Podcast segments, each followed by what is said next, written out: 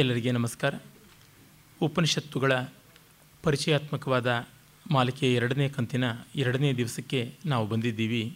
ಕಠೋಪನಿಷತ್ತಿನ ನಡುವಿನಲ್ಲಿ ನಾವಿದ್ದೀವಿ. ಮೂರನೆಯ ವರ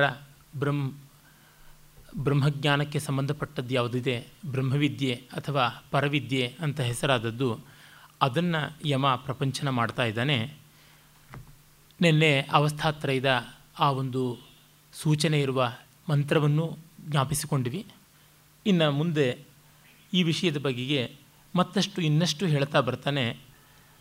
ಆ ಬ್ರಹ್ಮವಸ್ತುವಿನ ಸ್ವರೂಪ ಸ್ವಭಾವ ಯಾವುದು ಅನ್ನುವಾಗ ಅರಣ್ಯೋರ್ ನಿಹಿತೋ ಜಾತವೇದ ಗರ್ಭೈವ ಸುಭೃತೋ ಗರ್ಭಿಣೀಭಿ ದಿವೇ ದಿವ ಈಡ್ಯೋ ಜಾಗೃವದ್ಭಿ ಹವಿಷ್ಮದ್ಭಿ ಮನುಷ್ಯೇಭಿರಗ್ನಿ. ಆ ರೂಪಕವನ್ನು ಎಷ್ಟು ಸೊಗಸಾಗಿ ಬೆಳೆಸ್ತಾರೆ. ಇಲ್ಲಿ ಒಂದು ಉಪಮಾಲಂಕಾರ ಮಾಡ್ತಾರೆ. ಗರ್ಭಿಣಿಯರಿಂದ ಗರ್ಭ ಹೇಗೆ ಧೃತವಾಗಿದೆ ಮತ್ತು ಆರಣಿಗಳಿಂದ ಅಗ್ನಿ ಹೇಗೆ ಕಾಪಾಡಲ್ಪಟ್ಟಿದೆ, ಆ ರೀತಿಯಲ್ಲಿ ಈ ಬ್ರಹ್ಮವಸ್ತು ಕಾಪಾಡಲ್ಪಡ್ತಾ ಇದೆ ಅಂತ. ಅಂದರೆ ಗರ್ಭಿಣಿ ತನ್ನ ಸಂತಾನವನ್ನು ಕಾಪಾಡಿಕೊಳ್ಳೋದಕ್ಕೆ ಎಷ್ಟು ಒಳ್ಳೆಯ ಪಥ್ಯ ಮಾಡ್ತಾಳೆ, ಒಳ್ಳೆಯ ಆಹಾರವನ್ನು ತೆಗೆದುಕೊಳ್ತಾಳೆ, ಆರೋಗ್ಯವನ್ನು ಜೋಪಾನವಾಗಿ ಕಾಳಜಿಯಿಂದ ಕಾಪಾಡ್ಕೋತಾಳೆ. ಆ ರೀತಿಯಲ್ಲಿ ಈ ಬ್ರಹ್ಮವಸ್ತುವು ಕೂಡ ಕಾಪಾಡಲ್ಪಡ್ತಾ ಇದೆ ಅಂತ. ಅಂದರೆ ಪ್ರತಿ ಜೀವಿಗೂ ಕೂಡ ಮುಖ್ಯವಾಗಿ ಬೇಕಾಗಿರುವಂಥದ್ದು ಅದೇ ಆನಂದ. ಬ್ರಹ್ಮ ಅಂದರೆ ಇನ್ನೇನೂ ಅಲ್ಲ, ಆನಂದ ಅಂತ ಅರ್ಥ. ಆನಂದ ಇರುವ ಅರಿವು ಮತ್ತು ಆ ಇರುವಿಕೆ ಎರಡೂ ಕೂಡ ಮುಖ್ಯವಾಗುತ್ತದೆ. ಆನಂದ ಅನ್ನೋದು ನಮಗಿದೆ ಅಂತ ಗೊತ್ತಾಗ್ತಾ ಇರಬೇಕು, ಮತ್ತು ನಾವಿಲ್ಲದೇ ಇದ್ದರೆ ಆನಂದದ ಅರಿವಾದರೂ ಆಗೋದು ಹೇಗೆ? ಹೀಗಾಗಿ ನಮ್ಮ ಅಸ್ತಿತ್ವದಲ್ಲಿ ಆನಂದದ ಅರಿವು ಇಷ್ಟಿದ್ದಾಗ ಅದೇ ಬ್ರಹ್ಮಸ್ವರೂಪ. ಮತ್ತು ಅದು ಇನ್ನು ಯಾವ ರೀತಿಯಲ್ಲಿಯೂ ಯಾವ ದೇಶಕಾಲದಲ್ಲಿಯೂ ಬಾಧೆಗೊಳಗಾಗೋಲ್ಲ. ಅಂದರೆ ಒಮ್ಮೆ ಬಂದದ್ದು ಹೋಗುವಂಥದ್ದು ಅಂತಲ್ಲ. ಈ ರೀತಿಯಾಗಿ ಶಾಶ್ವತವಾದ ಆನಂದವನ್ನೇ ಹೇಳ್ತಾ ಇದ್ದೀವಿ. ಆ ರೀತಿಯಲ್ಲಿ ಅದು ಇದೆ ಅಂತ. ಇದು ಕೇವಲ ಸಾಂಕೇತಿಕವಾಗಿ ಹೇಳ್ತಾ ಇರೋದು. ಅಂದರೆ ಇಷ್ಟು ಜೋಪಾನವಾಗಿ ಪ್ರತಿ ಜೀವರಾಶಿಯೂ ಕೂಡ ತನ್ನದು ಅಂತ ಪ್ರೀತಿ ಮಾಡುತ್ತದೆ ಅಂತ. ಆ ಅರ್ಥದಲ್ಲಿ ಅದನ್ನು ಹೇಳ್ತಾರೆ. ಮತ್ತು ಹವಿಷ್ಮದ್ಭಿ ಅಗ್ನಿ ಇವ ಮನುಷ್ಯಭಿ ಮನುಷ್ಯೈ ಅಂತ ಆಗಬೇಕು. ಆರ್ಷ ಪ್ರಕ್ರಿಯೆ ವೈದಿಕ ಭಾಷೆಯಲ್ಲಿ ಮನುಷ್ಯೇಭಿ ದೇವೇಭಿ ಪೂರ್ವೇಭಿ ಅಂತ ಹೀಗೆಲ್ಲ ಬರುತ್ತದೆ. ಅರೆ ದೇವೈಹಿ ಮನುಷ್ಯೈಹಿ ಪೂರ್ವೈಹಿ ಅಂತ ತೃತೀಯ ವಿಭಕ್ತಿ ಬಹುವಚನ ಲೌಕಿಕ ಸಂಸ್ಕೃತದಲ್ಲಿ ಇರುವಂಥದ್ದು ಇರಲಿ. ಅಂದರೆ ಈ ಮನುಷ್ಯರು ಹೇಗೆ ಅಗ್ನಿಯನ್ನು ಕಾಪಾಡಿಕೊಳ್ತಾರೋ ಆ ರೀತಿಯಲ್ಲಿ ಅರಣಿಗಳಲ್ಲಿ ಯಾವ ರೀತಿ ಯಜ್ಞೀಯವಾದಂಥ ಅಗ್ನಿ ಕಾಪಾಡಲ್ಪಡ್ತಾ ಇದೆಯೋ ಹಾಗೆ ಯಜ್ಞಗಳಲ್ಲಿ ಅರಣಿಯಿಂದ ಅಗ್ನಿಯನ್ನು ಸ್ಥಾಪನೆ ಮಾಡ್ತಾರೆ, ಉತ್ಪಾದನೆ ಮಾಡ್ತಾರೆ. ಉತ್ತರಾರಣಿ ಅಧರಾರಣಿ ಅಂತ ಎರಡಿರುತ್ತವೆ. ಅವುಗಳನ್ನೆರಡನ್ನೂ ಸೇರಿಸಿ ಮಥನ ಮಾಡಿದಾಗ ಅಗ್ನಿ ಬರುತ್ತದೆ ಅಂತ. ಆ ಕಾಲದಲ್ಲಿ ಅಗ್ನಿಯನ್ನು ಬೆಂಕಿ ಕಡ್ಡಿಯಿಂದ ಅಗ್ಗಿರುವುದಾಗಲಿ ಅಥವಾ ಇನ್ಯಾವುದೋ ಒಂದು ಲೈಟರಿಂದ ಇಗ್ನೈಟ್ ಮಾಡುವುದಾಗಲಿ ಇರಲಿಲ್ವಲ್ಲ. ಬಹಳ ಕಷ್ಟ ಇತ್ತು. ಇಷ್ಟು ಮಾತ್ರಕ್ಕೆ ಅಗ್ನಿ ದೇವರೊಂದು ಬಿಟ್ರಲ್ಲ ಅಂತೆಲ್ಲ ಯಾಕೆ ಕೊಂಡಾಟ ಮಾಡಿದ್ರು ಅನ್ನುವ ಆಕ್ಷೇಪವನ್ನು, ಮತ್ತು ಅದು ಬಾಲಿಷವಾದದ್ದು, ಇಟ್ಸ್ ಪ್ರಿಮಿಟಿವ್ ಅಂತೆಲ್ಲ ಆಕ್ಷೇಪ ಮಾಡಬಹುದು. ಆದರೆ ನಾವು ಗಮನಿಸಬೇಕಾದದ್ದಿಷ್ಟು, ನಮಗೆ ಯಾವುದು ಪ್ರಯೋಜನಕಾರಿಯೋ ಅದರ ಬಗೆಗೆ ಅತಿಶಯವಾದ ಕೃತಜ್ಞತೆ ಬೇಕು. ಕೃತಜ್ಞತೆ ಇಲ್ಲದೇ ಇದ್ದರೆ ಆ ವಿಷಯದ ಬಗೆಗೆ ಪ್ರೀತಿ ಹೇಗೆ ಬರುತ್ತದೆ? ಪ್ರೀತಿ ಇಲ್ಲದೇ ಇದ್ದ ಮನುಷ್ಯನಿಗೆ ದೊಡ್ಡತನ ಹೇಗೆ ಉಂಟಾಗುತ್ತದೆ? ಈ ಎಲ್ಲ ದೃಷ್ಟಿಯಿಂದ ಕಂಡಾಗ ಅಗ್ನಿಯನ್ನು ಮಾತ್ರವಲ್ಲ, ಪರ್ಜನ್ಯ ಅಂತ ಮಳೆಯನ್ನು, ನೀರು, ಅಪೋದೇವಿಯರು ಅಂತ ಸೂರ್ಯ ಚಂದ್ರರನ್ನು, ಹೀಗೆ ಪ್ರತಿಯೊಂದನ್ನು ಗೌರವಿಸಿರುವುದು ಭಕ್ತಿಯಿಂದ ಕಂಡಿರೋದ್ರೊಳಗೆ ಯಾವ ಬಾಲಿಶತನವೂ ಇಲ್ಲ. ಕೃತಜ್ಞತೆ, ವಿಶ್ವಾಸ, ಆಧಾರಗಳೇನಾದರೂ ಬಾಲಿಶತನ ಅಂತಾದರೆ ಇದೂ ಕೂಡ ಹಾಗೆ ಆಗಬೇಕು. ಮತ್ತು ಆ ಮೂಲಕ ಅವರು ಇನ್ನೊಂದು ದೊಡ್ಡ ಸತ್ಯವನ್ನು ಹೇಳೋಕ್ಕೆ ಹೊರಟಿದ್ದಾರೆ. ಅದನ್ನು ನಾವು ಗಮನಿಸಬೇಕಾಗಿದೆ.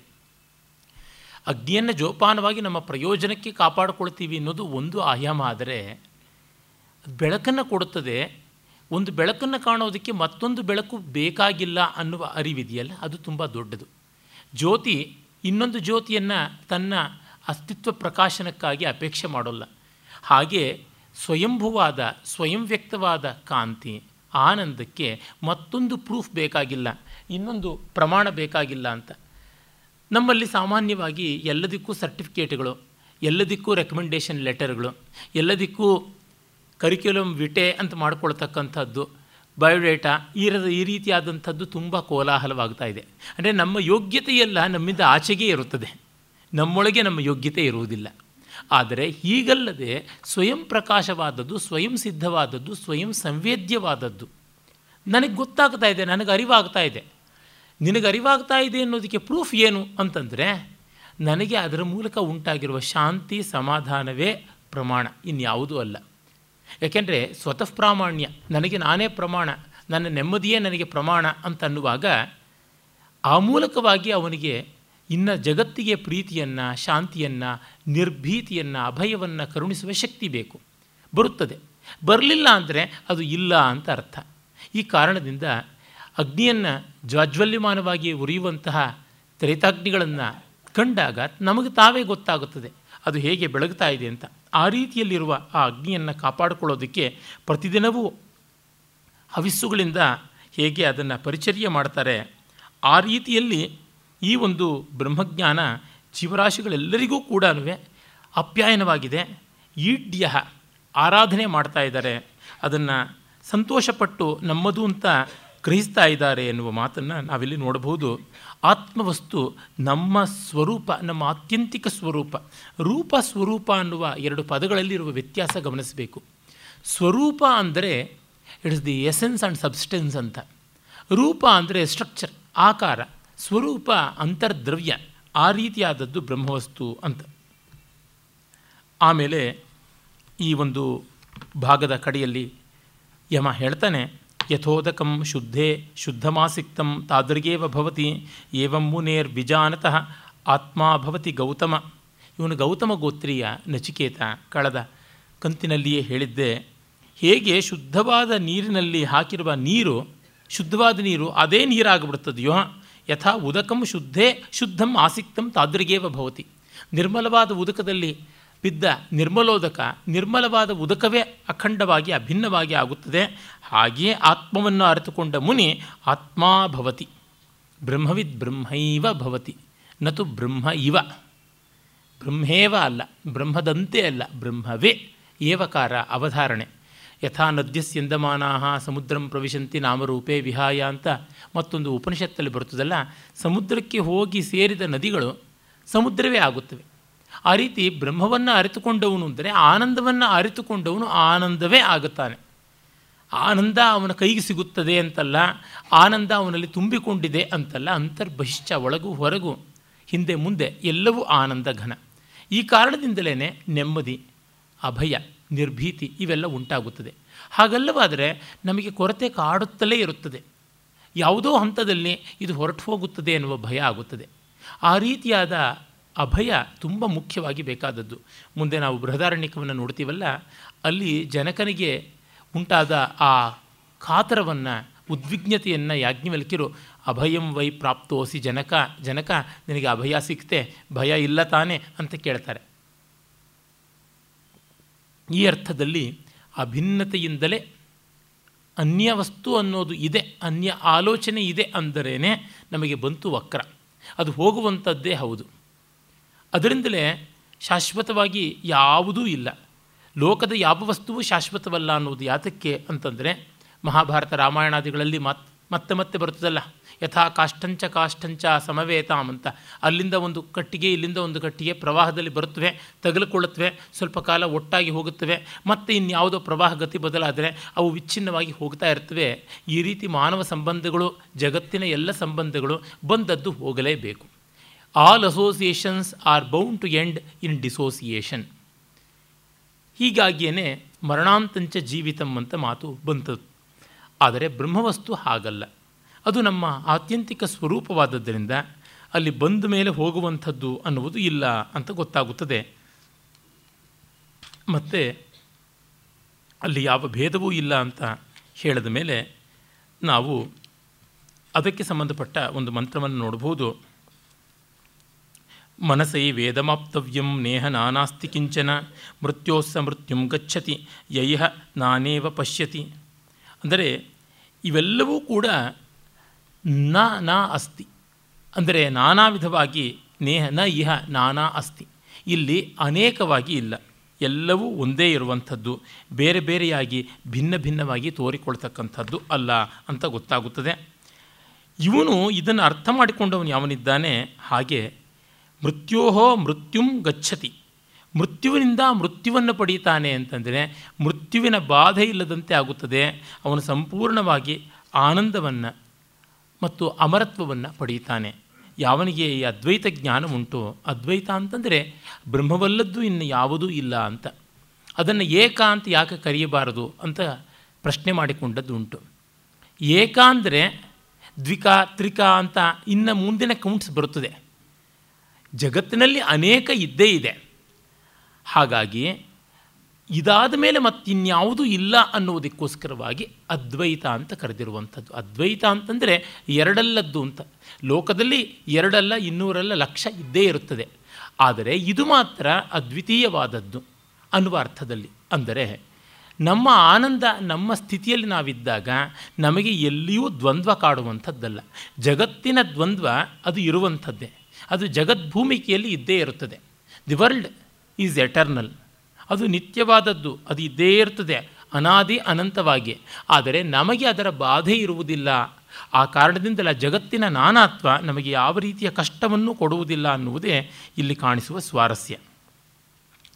ಹಾಗಾಗಿಯೇ ಆಚಾರ್ಯರು ಒಂದು ಕಡೆ ಹೇಳ್ತಾರೆ, ಇಲ್ಲಿ ಸುಮ್ಮನೆ ಕುತರ್ಕ ಮಾಡುವುದರಿಂದ ಪ್ರಯೋಜನ ಇಲ್ಲ. ತಸ್ಮಾತ್ ಕುತಾರ್ಕಿಕ ಭೇದದೃಷ್ಟಿಂ ನಾಸ್ತಿಕ ಕುದೃಷ್ಟಿಂ ಚ ಉಜ್ಜಿತ್ವ ಮಾತೃಪಿತೃಸಹಸ್ರೇಭ್ಯೋಪಿ ಹಿತೈಷಿಣ ವೇದೇನ ಉಪದಿಷ್ಟಂ ಆತ್ಮೈಕತ್ವಂ ಶಾಂತದರ್ಪೈ ಆದರಣೀಯಂ ಇತ್ಯರ್ಥ ಅಂತ. ಶಾಂತದರ್ಪೈ, ಅಭಿಮಾನ ಅಹಂಕಾರವನ್ನು ಕಳ್ಕೊಂಡವರು ಆತ್ಮೈಕತ್ವವನ್ನು ಆಧರಿಸಬೇಕಾಗುತ್ತದೆ.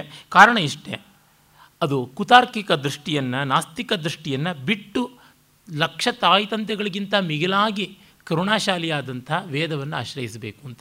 ವೇದ ಅನ್ನುವುದಕ್ಕೆ ಇಲ್ಲಿ ಅನುಭವಶಾಲಿಗಳ ಮಾತು ಅನ್ನುವುದು ಮುಖ್ಯ ತಾತ್ಪರ್ಯ, ಅನುಭವ ಪೂರ್ವಕವಾದಂಥ ವಿದ್ಯೆ ಅಂತ. ಮತ್ತು ಕುತಾರ್ಕಿಕ ಅಂತ ಯಾತಕ್ಕೆ ಕರೆದದ್ದು ಅಂದರೆ, ಅದು ಕೇವಲ ಇಂದ್ರಿಯಗ್ರಾಹ್ಯವಾದ, ಅಂದರೆ ಮಾನಮೇಯ ವ್ಯವಹಾರ ಇರುವ ಪ್ರಪಂಚಕ್ಕೆ ಮಾತ್ರ ಸೀಮಿತವಾದದ್ದು. ಡಾಕ್ಟರ್ಗಳಿಗೆ ಯಾವುದೇ ಎಕ್ಸ್ರೇ ಮಾಡ್ಬೋದು, ಯಾವುದೇ ಸ್ಕ್ಯಾನಿಂಗ್ ಮಾಡ್ಬೋದು, ಯಾವುದೇ ರೀತಿಯಾದಂತಹ ಪರಿಕರವನ್ನು ಹಾಕಿ ಏನನ್ನೂ ಶೋಧಿಸಬಹುದು. ಆದರೆ ನನಗೆ ಸುಖವಾಗ್ತಾ ಇದೆ, ನನಗೆ ದುಃಖವಾಗ್ತಾ ಇದೆ, ನನಗೆ ನೋವಿದೆ, ನನಗೆ ನೋವಿಲ್ಲ ಅನ್ನೋದನ್ನು ಪೇಷಂಟ್ ಹೇಳಿಯೇ ತಿಳ್ಕೊಳ್ಬೇಕು. ಡಾಕ್ಟರು ಅವನು ಏನೂ ಟೆಸ್ಟ್ ಮಾಡಿ ತಿಳ್ಕೊಳ್ಳೋಕ್ಕಾಗೋಲ್ಲ. ನೋವಿದೆ ಅಂದರೆ ಎಲ್ಲಿಂದ ಯಾತಕ್ಕೆ ಆಗುತ್ತದೆ ಅಂತ ಹೇಳಬಲ್ಲ ಹೊರತು ನಿನಗೆ ನೋವಾಗ್ತಾ ಇದೆ ಅಂತ ಡಾಕ್ಟ್ರ್ ಹೇಳೋಕ್ಕಾಗೋಲ್ಲ. ಹೇಳಿದರೆ ಹೋಗೋದು ಇಲ್ಲ ನೋವು. ಅಂದರೆ ಸಂವೇದನೆ ಅನ್ನುವುದು ನಮಗೆ ಸಂಬಂಧಪಟ್ಟದ್ದು, ಅದು ಬಾಹ್ಯೇಂದ್ರಿಯಗಳಿಗೆ, ಬಾಹ್ಯ ಅಸ್ತಿತ್ವಕ್ಕೆ ಸಂಬಂಧಪಟ್ಟಿದ್ದಲ್ಲ ಅಂತ. ಹಾಗಾಗಿ ಅದನ್ನು ತರ್ಕದಿಂದ ಸಾಬೀತು ಮಾಡ್ತೀನಿ ಅಂತ ಹೋದರೆ ಏನಾಗಬೇಕು? ರಸವಾದಿಗಳು ಯಾರು ಆಲಂಕಾರಿಕರು ಅಂತ ನಮ್ಮಲ್ಲಿದ್ದಾರೆ, ಮತ್ತು ಈ ಬ್ರಹ್ಮವಾದಿಗಳು ಅಂತ, ಆತ್ಮವಾದಿಗಳು ಅಂತ, ಈ ವೇದಾಂತಿಗಳು ಯಾರಿದ್ದಾರೆ, ಇವರೆಲ್ಲ ಅದನ್ನೇ ಹೇಳ್ತಾ ಇರ್ತಕ್ಕಂಥದ್ದು. ಸ್ವಸಂವೇದ್ಯವಾದದ್ದಕ್ಕೆ ಅನ್ಯ ಪ್ರಮಾಣವಿಲ್ಲ. ಪ್ರಮಾಣ ಅನ್ನೋದು ಬಹಿರಂಗದಲ್ಲಿದ್ದಾಗ ಮಾತ್ರ ತರ್ಕದ ಪ್ರಯೋಜನ. ಅಂದರೆ when you have some facts which are comprehended through your sense organs, there you have something to debate. ಆದರೆ ಬಾಹ್ಯವಾದ ಯಾವುದೇ ಒಂದು ಪ್ರಮಾಣಗಳಿಗೆ ಎಟುಕುವಂತಹ, ಇಂದ್ರಿಯ ಪ್ರಮಾಣಗಳಿಗೆ ಎಟುಕುವಂತಹ ತಥ್ಯ, ಫ್ಯಾಕ್ಟ್ ಇಲ್ಲವಾದರೆ ನಾವು ಏನು ಮಾಡಬೇಕು? ಈಗ ನನಗೆ ನೋವು ಅಂತನ್ನೋದಕ್ಕೆ ಯಾವ ಆಧಾರ? ನಾನು ಕಣ್ಣಿನ ಆಧಾರ ಕೊಡೋದಾ, ಕೈಯ ಆಧಾರ ಕೊಡೋದಾ? ಯಾವುದನ್ನೂ ಕೊಡೋಕ್ಕಾಗೋದಿಲ್ಲ. ನನಗೆ ಸಂತೋಷ ಆಗ್ತಾ ಇದೆ, ಮನಸ್ಸಿಗೆ ನೆಮ್ಮದಿ ಇದೆ ಅಂತನ್ನೋದನ್ನು ಯಾವ ಕಣ್ಣಿಂದ ಕಾಣಿಸಲಿ, ಯಾವ ಮೈಕ್ರೋಸ್ಕೋಪಿಂದ, ಸ್ಕ್ಯಾನಿಂಗ್ ಎಲೆಕ್ಟ್ರಾನ್ ಮೈಕ್ರೋಸ್ಕೋಪಿಂದ, ಯಾವುದರಿಂದ ಕಾಣಿಸುವುದು ಆಗೋದಿಲ್ಲ. ಅಥವಾ ನನಗೆ ನೆಮ್ಮದಿ ಇದೆ ಎನ್ನುವಂಥದ್ದನ್ನು ಯಾವ ತುಂಬ ಸೂಕ್ಷ್ಮ ಸಂವೇದಿಯಾದಂತಹ ಶ್ರವಣೇಂದ್ರಿಯದಿಂದ ಕೇಳಿಸುವುದು, ಯಾವ್ಯಾವ ಲೌಡ್ ಸ್ಪೀಕರ್ಗಳನ್ನು ಹಾಕಿ ಅದರ ಧ್ವನಿಯನ್ನು ವ್ಯಕ್ತೀಕರಿಸೋದಕ್ಕೆ ಸಾಧ್ಯ ಆಗುವಂಥದ್ದಲ್ಲ. ಅದಕ್ಕಾಗಿ ಅಲ್ಲಿ ಸ್ವತಃ ಪ್ರಮಾಣ ಅಂತ. ಇದನ್ನು ಒಪ್ಪಲ್ಲ ಅನ್ನೋರನ್ನ ನಾಸ್ತಿಕರು ಅಂತೀವಿ. ನಾಸ್ತಿಕರು ಅಂತಂದರೆ ಇನ್ಯಾರೂ ಅಲ್ಲ, ಯಾರು ಸ್ವಸಂವೇದನೆಯನ್ನೂ ಕೂಡ ಬೇರೊಬ್ಬನ ಮೂಲಕವಾಗಿ ಸಾಬೀತು ಮಾಡಬೇಕು ಅಂತಾರೆ ಅವರು ನಾಸ್ತಿಕರು. ಅತ್ಯಂತ ಅವಿವೇಕಿಗಳು ಅಂತ ಅದು ಗೊತ್ತಾಗುತ್ತದೆ. ಯಾಕೆಂದರೆ ನನಗೆ ನೋವಾಗ್ತಾ ಇದೆಯೋ ಅಲ್ವೋ ನೀವು ಸ್ವಲ್ಪ ನೋಡಿ ಹೇಳಿ ಅಂದರೆ, ನನಗೆ ಕೈ ಮುರಿದೋಗಿದೆಯೋ ಇಲ್ವೋ ಹೇಳಿ ಅನ್ಬಹುದು,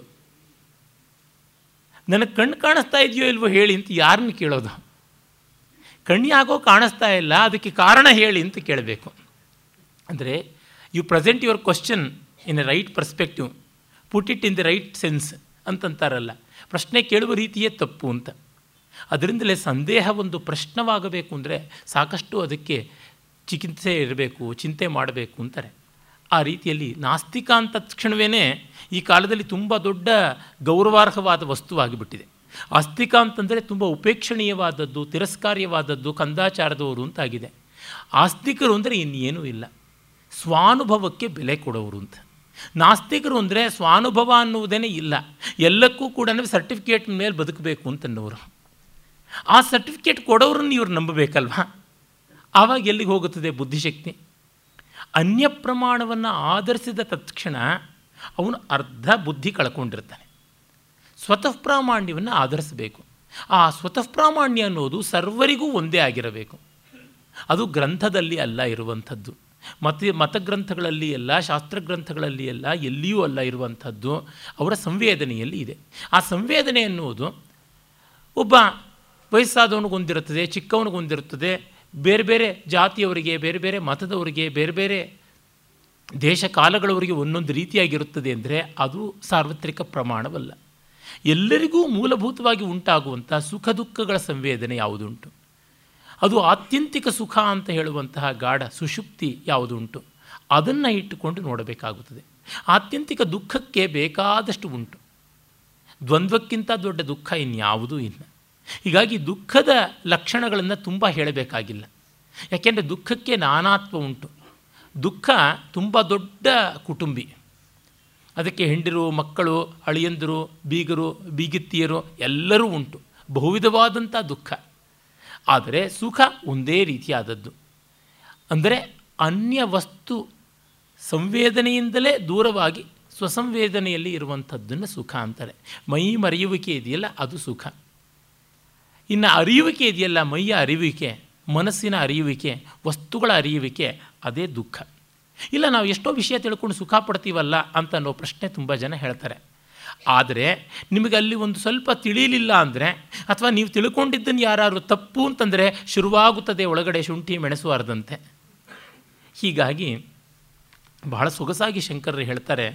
ದುರ್ದೈವ ಈ ಆಚಾರ್ಯರ ಅಭಿಪ್ರಾಯವನ್ನು ಎಷ್ಟೋ ಜನ ಅರ್ಥ ಮಾಡಿಕೊಳ್ಳದೆ ನಾಸ್ತಿಕರನ್ನು, ತಾರ್ಕಿಕರನ್ನು ಬೈದಿದ್ದಾರೆ, ಕುದೃಷ್ಟಿ ಅಂತ ಹೇಳಿದ್ದಾರೆ ಅಂತ.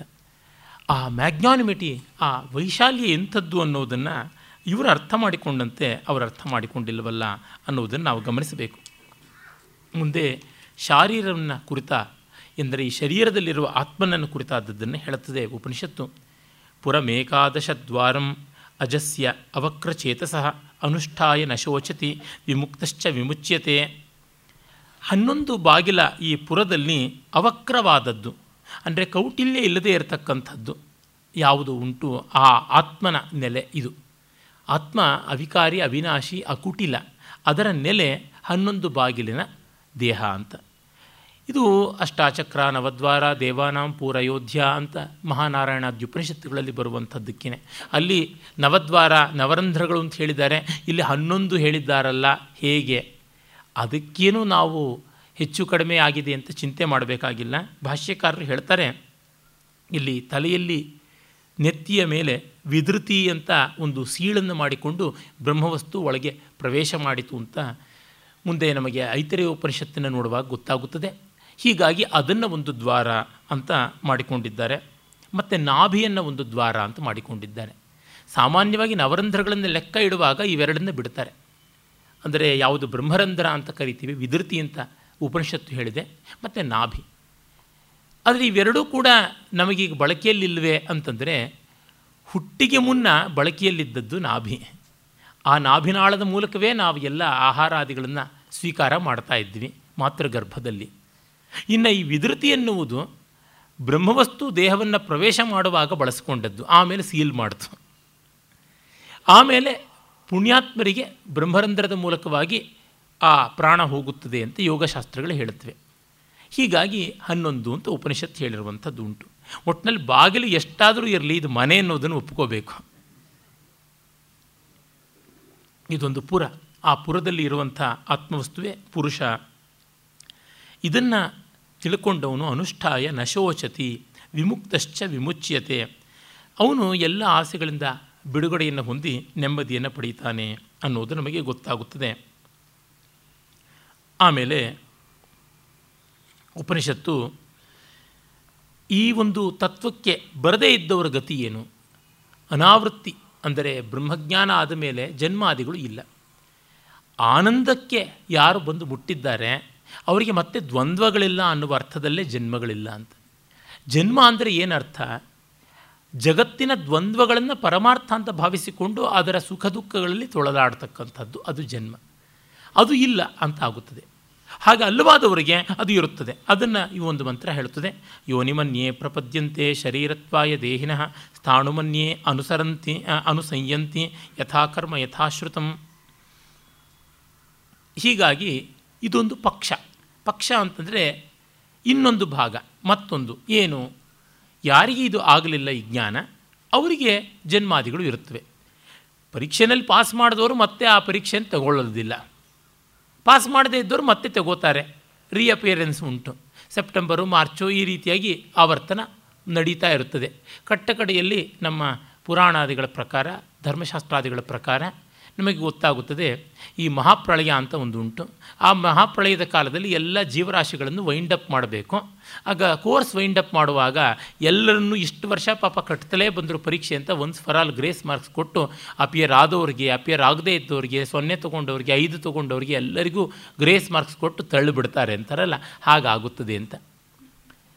ಇದನ್ನೇ ಶಂಕರರು ತಮ್ಮ ಬ್ರಹ್ಮಸೂತ್ರದ ಕಡೆಯ ಒಂದು ಸೂತ್ರದ ವಿವರಣೆಯಲ್ಲಿ ಹೇಳ್ತಾರೆ. ಆ ಬ್ರಹ್ಮಸೂತ್ರ ಭಾಷ್ಯದಲ್ಲಿ ಅನಾವೃತ್ತಿ ಶಬ್ದ ತನ್ನುವಾಗ ಬ್ರಹ್ಮಜ್ಞಾನ ಆಗದೇ ಇದ್ದವರಿಗೂ ಕೂಡ ಮೋಕ್ಷ ಅಂದರೆ ಈ ರೀತಿಯಾಗಿ ಆಗುತ್ತದೆ ಅಂತ. ಕೋರ್ಸ್ ಕಂಪ್ಲೀಷನ್ ಸರ್ಟಿಫಿಕೇಟ್ ಕೊಟ್ಟಿರ್ತಾರೆ. ಆಮೇಲೆ ಕೋರ್ಸೇ ವೈಂಡಪ್ ಆದಾಗ ಗ್ರ್ಯಾಂಟೆಡ್ ಡಿಗ್ರಿ ಅಂತ ಬಂದುಬಿಡುತ್ತದೆ ಅಂತ. ಅಷ್ಟು ಸಹನೆ ಇದ್ದರೆ ಸಾಕು, ಆವರ್ತನಶೀಲತೆ ಇದ್ದರೆ ಬಂದೇ ಬರುತ್ತದೆ. ಮರಳಿ ಯತ್ನವು ಮಾಡು, ಮರಳಿ ಯತ್ನವು ಮಾಡು ಅಂತ. ಹೀಗಾಗಿ ಜನ್ಮಾದಿಗಳ ಬಗೆಗೆ ನಂಬಿಕೆ ಇಟ್ಕೊಳ್ಳೋರಿಗೆ ಈ ದಾರಿ ಉಂಟು. ನಮಗೆ ಇಲ್ಲಪ್ಪ, ಈಗಲೇ ಇಲ್ಲಿಯೇ ಆಗಬೇಕು ಅನ್ನೋರಿಗೆ ಇದ್ದೇ ಉಂಟು. ಹಾಗಾಗಿ ಅಗ್ನಿರ್ಯಥೈಕೋ ಭುವನಂ ಪ್ರವಿಷ್ಟೋ ರೂಪಂ ರೂಪಂ ಪ್ರತಿರೂಪೋ ಬಭೂವ. ಋಗ್ವೇದದಲ್ಲಿ ಕೂಡ ಈ ಮಂತ್ರ ಕಾಣಿಸಿಕೊಳ್ಳುತ್ತದೆ. ಏಕಸ್ಥತಾ ಸರ್ವಭೂತಾಂತರಾತ್ಮ ರೂಪಂ ರೂಪಂ ಪ್ರತಿರೂಪೋ ಬಹಿಶ್ಚ. ಹೇಗೆ ಅಗ್ನಿ ಅಂದರೆ ಚೈತನ್ಯ ಎಲ್ಲೆಲ್ಲಿಯೂ ಪ್ರವೇಶಿಸಿ ಎಲ್ಲ ರೂಪಗಳಿಗೂ ಪ್ರತಿರೂಪವಾಗಿ ನಿಲ್ಲುತ್ತದೆಯೋ ಆ ರೀತಿ ಆತ್ಮವಸ್ತು ಎಲ್ಲೆಲ್ಲಿಯೂ ಸೇರಿ ಒಳಗೂ ಹೊರಗೂ ತುಂಬಿಕೊಂಡಿದೆ ಅಂತ. ಅದೇ ರೀತಿಯಾಗಿ ವಾಯುವನ್ನು ವಾಯುರ್ಯಥೈಕೋ ಭುವನಂ ಪ್ರವಿಷ್ಟೋ ರೂಪಂ ರೂಪಂ ಪ್ರತಿರೂಪೋ ಬಭೂವ ಏಕಸ್ಥತಾ ಸರ್ವಭೂತಾಂತರಾತ್ಮ ರೂಪಂ ರೂಪಂ ಪ್ರತಿರೂಪೋ ಬಹಿಶ್ಚ. ಸೂರ್ಯನನ್ನು ಹಾಗೆ ಸೂರ್ಯೋ ಯಥಾ ಸರ್ವಲೋಕಸ್ಯ ಚಕ್ಷುರ್ನ ಲಿಪ್ಯತೆ ಚಾಕ್ಷುಷೈರ್ಬಾಹ್ಯ ದೋಷೈ ಏಕಸ್ಥತಾ ಸರ್ವಭೂತಾಂತರಾತ್ಮ ನ ಲಿಪ್ಯತೆ ಲೋಕದುಃಖೇನ ಬಾಹ್ಯಃ. ವೇದಗಳಲ್ಲಿ ಈ ಅಗ್ನಿವಾಯು ಆದಿತ್ಯರ ಸಮೀಕರಣವನ್ನು ನಾವು ಮತ್ತೆ ಮತ್ತೆ ನೋಡ್ತೀವಿ. ಇದು ಒಂದು ವೈದಿಕವಾದ ಸ್ವಾರಸ್ಯ. ಭೂಸ್ಥಾನೀಯನಾಗಿ ಅಗ್ನಿ, ಅಂತರಿಕ್ಷ ಸ್ಥಾನೀಯನಾಗಿ ವಾಯು ಮತ್ತು ದ್ಯುಲೋಕ ಸ್ಥಾನೀಯನಾಗಿ ಆದಿತ್ಯ. ಭೂರ್ಭುವಸ್ವಃ ಭೂರ್ಭುವಸ್ವಃ ಅಂತ 3 ಟೈರ್ ಆಗಿ ನಾವು ನೋಡ್ತೀವಿ. ಹೀಗಾಗಿ ಇವು ಮೂರನ್ನು ಹೇಳ್ತಾರೆ. ಮತ್ತು ಇದನ್ನು ಅಧಿಭೂತ, ಅಧಿದೈವ, ಅಧ್ಯಾತ್ಮಕ್ಕೆ ಕೂಡ ಒಪ್ಪ ಇಡುವಂಥದ್ದು ಉಂಟು. ಒಟ್ಟಿನಲ್ಲಿ ಈ 3 ಸ್ತರದಲ್ಲಿಯೂ ಒಂದೇ ಚೈತನ್ಯ ಇದು ಇರುವಂಥದ್ದು. ಅಗ್ನಿಯೂ ಅದೇ, ವಾಯುವೂ ಅದೇ, ಆದಿತ್ಯನೂ ಅದೇ ಅಂತ.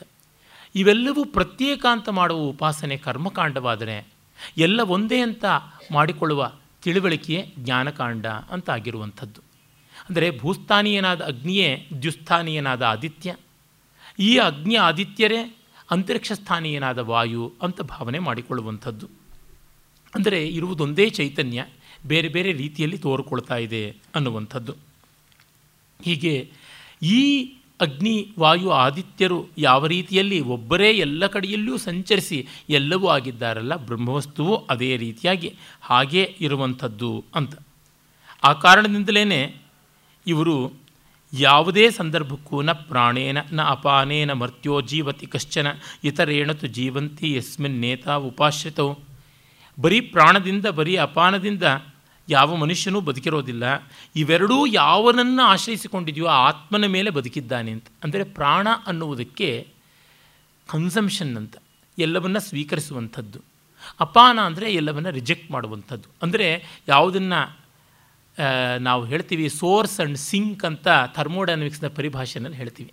ಸೋರ್ಸ್ ಅಂದರೆ ಇಷ್ಟೇ, ಒಂದು ಕಡೆಯಿಂದ ಶಕ್ತಿಯನ್ನು ಸ್ವೀಕರಿಸುವಂಥದ್ದು, ಅಂದರೆ ಇನ್ಪುಟ್ ಅಂತ ಯಾವುದುಂಟು ಅದನ್ನು ಸ್ವೀಕಾರ ಮಾಡುವಂಥದ್ದು.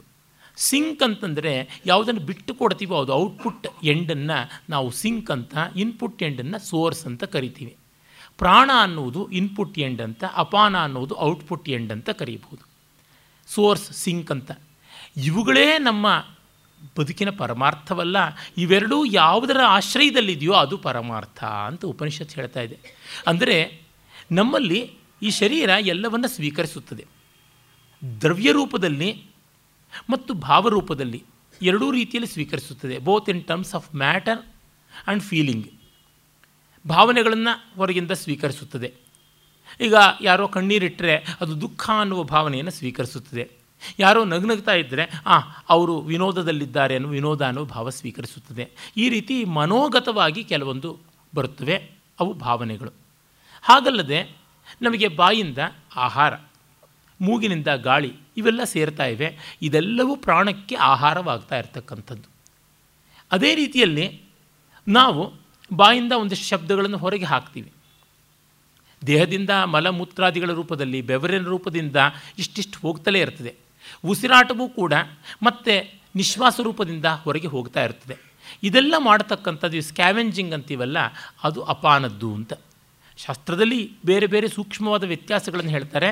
ನಾನು ಆ ಗೊಂದಲಗಳಿಗೆ, ಆ ರೀತಿಯಾದ ತುಂಬ ಸಂಕೀರ್ಣವಾದ ಜಟಿಲ ಚಿತ್ರಕ್ಕೆ ಕೈ ಹಾಕದೆ ಎಲ್ಲವನ್ನು ತಾತ್ಪರ್ಯ ರೂಪದಲ್ಲಿ ಪಿಂಡೀಕರಣ ಮಾಡಿ ಹೇಳ್ತಾ ಇದ್ದೀನಿ. ಪ್ರಾಣಾಪಾನಗಳೇ ಈ ದೇಹ ವ್ಯಾಪಾರವನ್ನು, ಮನೋವ್ಯಾಪಾರವನ್ನು ನಿರಂತರವಾಗಿ ನಡೆಸ್ತಕ್ಕಂಥವು. ಈ ಪ್ರಾಣಾಪಾನಗಳಿಂದ ಈ ದೇಹ ಇದೆ ಅಂತ ನಾವು ಭಾವಿಸ್ಕೊಳ್ಬಾರ್ದು. ಇವೆರಡೂ ಕೂಡ ಆ ಜೀವ ಬ್ರಹ್ಮವಸ್ತು ಇರುವುದರಿಂದ ಇವೆ, ಇಲ್ಲದೇ ಇದ್ದರೆ ಇಲ್ಲ. ತಾನಾಗಿ ಶವಕ್ಕೆ ಉಸಿರಾಡೋಕ್ಕೂ ಆಗೋದಿಲ್ಲ, ಉಸಿರನ್ನು ಬಿಡೋಕ್ಕೂ ಆಗೋದಿಲ್ಲ. ಅಂತಂದರೆ ಪ್ರಾಣಾಪಾನಗಳಿಗೂ ಆಶ್ರಯಭೂತವಾದದ್ದು ಒಂದು ಇದೆ ಅಂತ ನಾವು ತಿಳ್ಕೊಳ್ಬೇಕು ಅಂತ ಮತ್ತೆ ಆತ್ಮಸ್ವರೂಪವನ್ನು ಸ್ಪಷ್ಟ ಮಾಡಿಕೊಡ್ತಾರೆ. ಆಮೇಲೆ ಆಚಾರ್ಯರು ಭಾಷ್ಯದಲ್ಲಿ ಹೇಳುವ ಮಾತನ್ನು ಮತ್ತೆ ಅವರು ಈ ಉಪನಿಷತ್ತಲ್ಲಂತೂ ಅನೇಕ ಕಡೆಗಳಲ್ಲಿ ಶುಷ್ಕ ತಾರ್ಕಿಕರನ್ನು ಖಂಡನೆ ಮಾಡ್ತಾರೆ. ಅನೇಕ ತಾರ್ಕಿಕ ಬುದ್ಧಿ ವಿಚಾಲಿತ ಅಂತಃಕರಣಾಂ ಪ್ರಮಾಣೋಪನ್ನಮಿ ಆತ್ಮೈಕತ್ವ ವಿಜ್ಞಾನಂ ಅಸಕೃತ ಉಚ್ಯಮಾನಮಿ ಅನೃಜುಬುದ್ಧೀನಾಂ ಬ್ರಹ್ಮಣಾನಾಂ ಚೇತಸಿ ನಾಧೀಯತ ಇತಿ ತತ್ ಪ್ರತಿಪಾದನೆ ಆದರವತಿ ಪುನರಾಹ ಶ್ರುತಿ ಅಂತಾರೆ.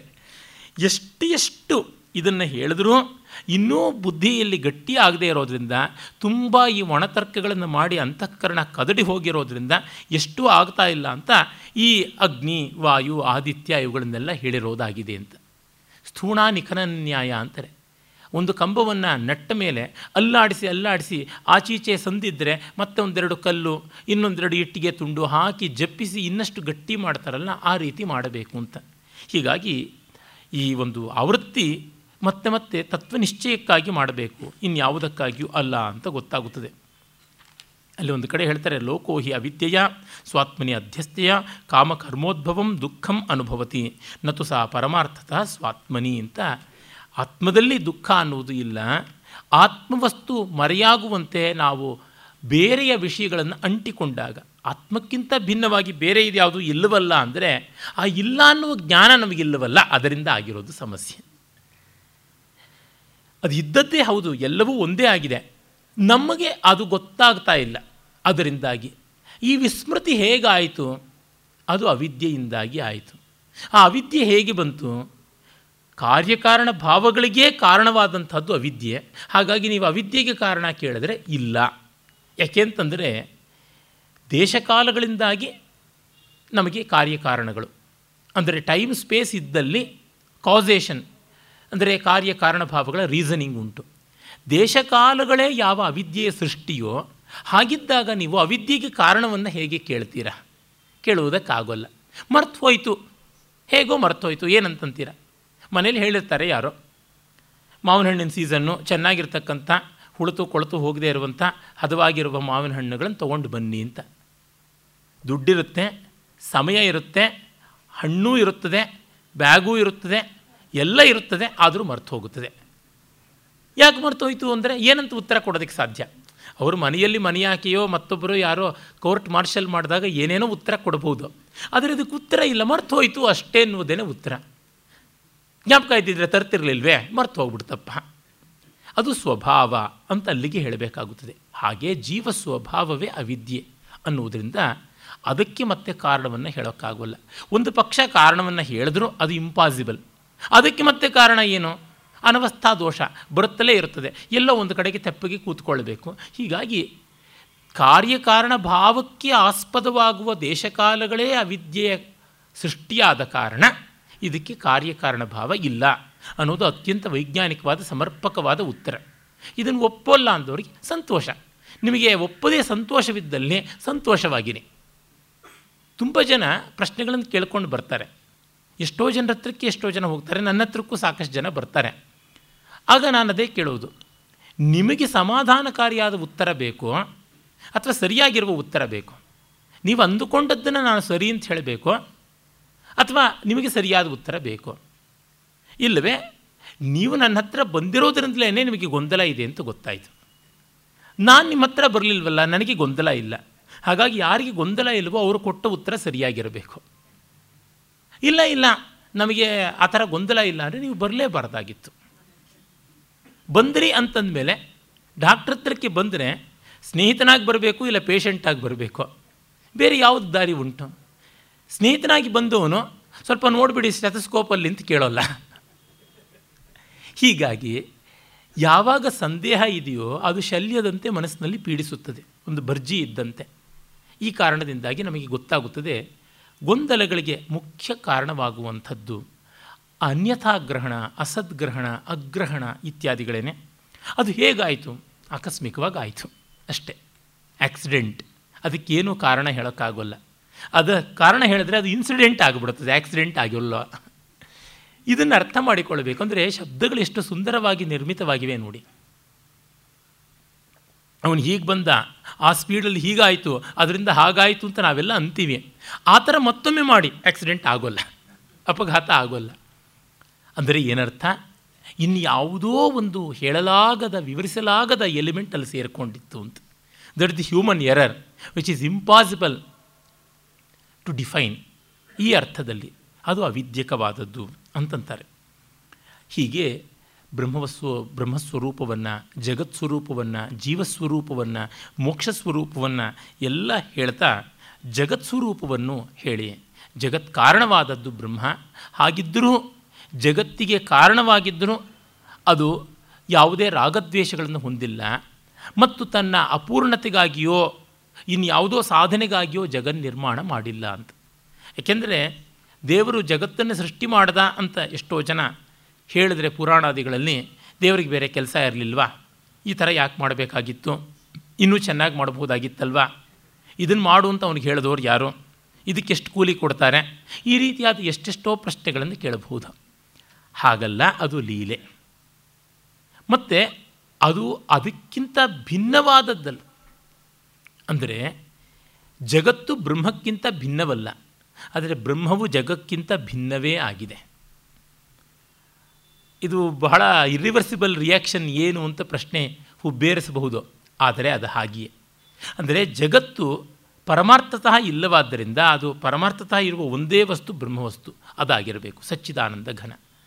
ಆದರೆ ಜಗತ್ತು ಪರಮಾರ್ಥತಃ ಬ್ರಹ್ಮವೇ ಆದರೂ ಬ್ರಹ್ಮವು ಜಗತ್ತಲ್ಲ. ಅಂದರೆ ಜಗತ್ತಿನ ಮೂಲ ಲಕ್ಷಣವಾದ ನಾಮರೂಪಾತ್ಮಕತೆ, ಫಾರ್ಮ್ ಆ್ಯಂಡ್ ನೇಮ್ ಅಂತ ನಾವೇನಂತೀವಿ, ಅಟ್ರಿಬ್ಯೂಟ್ಸ್ ಅಂತ ಏನು ಹೇಳ್ತೀವಿ, ಅದು ಇಲ್ಲ. ದೇಶಕಾಲಾಧೀನತೆ ಅನ್ನುವಂಥದ್ದು ಇಲ್ಲ ಅಂತ ಇದನ್ನು ತೋರ್ಪಡಿಸುವುದಕ್ಕೆ ಒಂದು ಮನೋಹರವಾದ ರೂಪಕವನ್ನು ಮಾಡಿದೆ.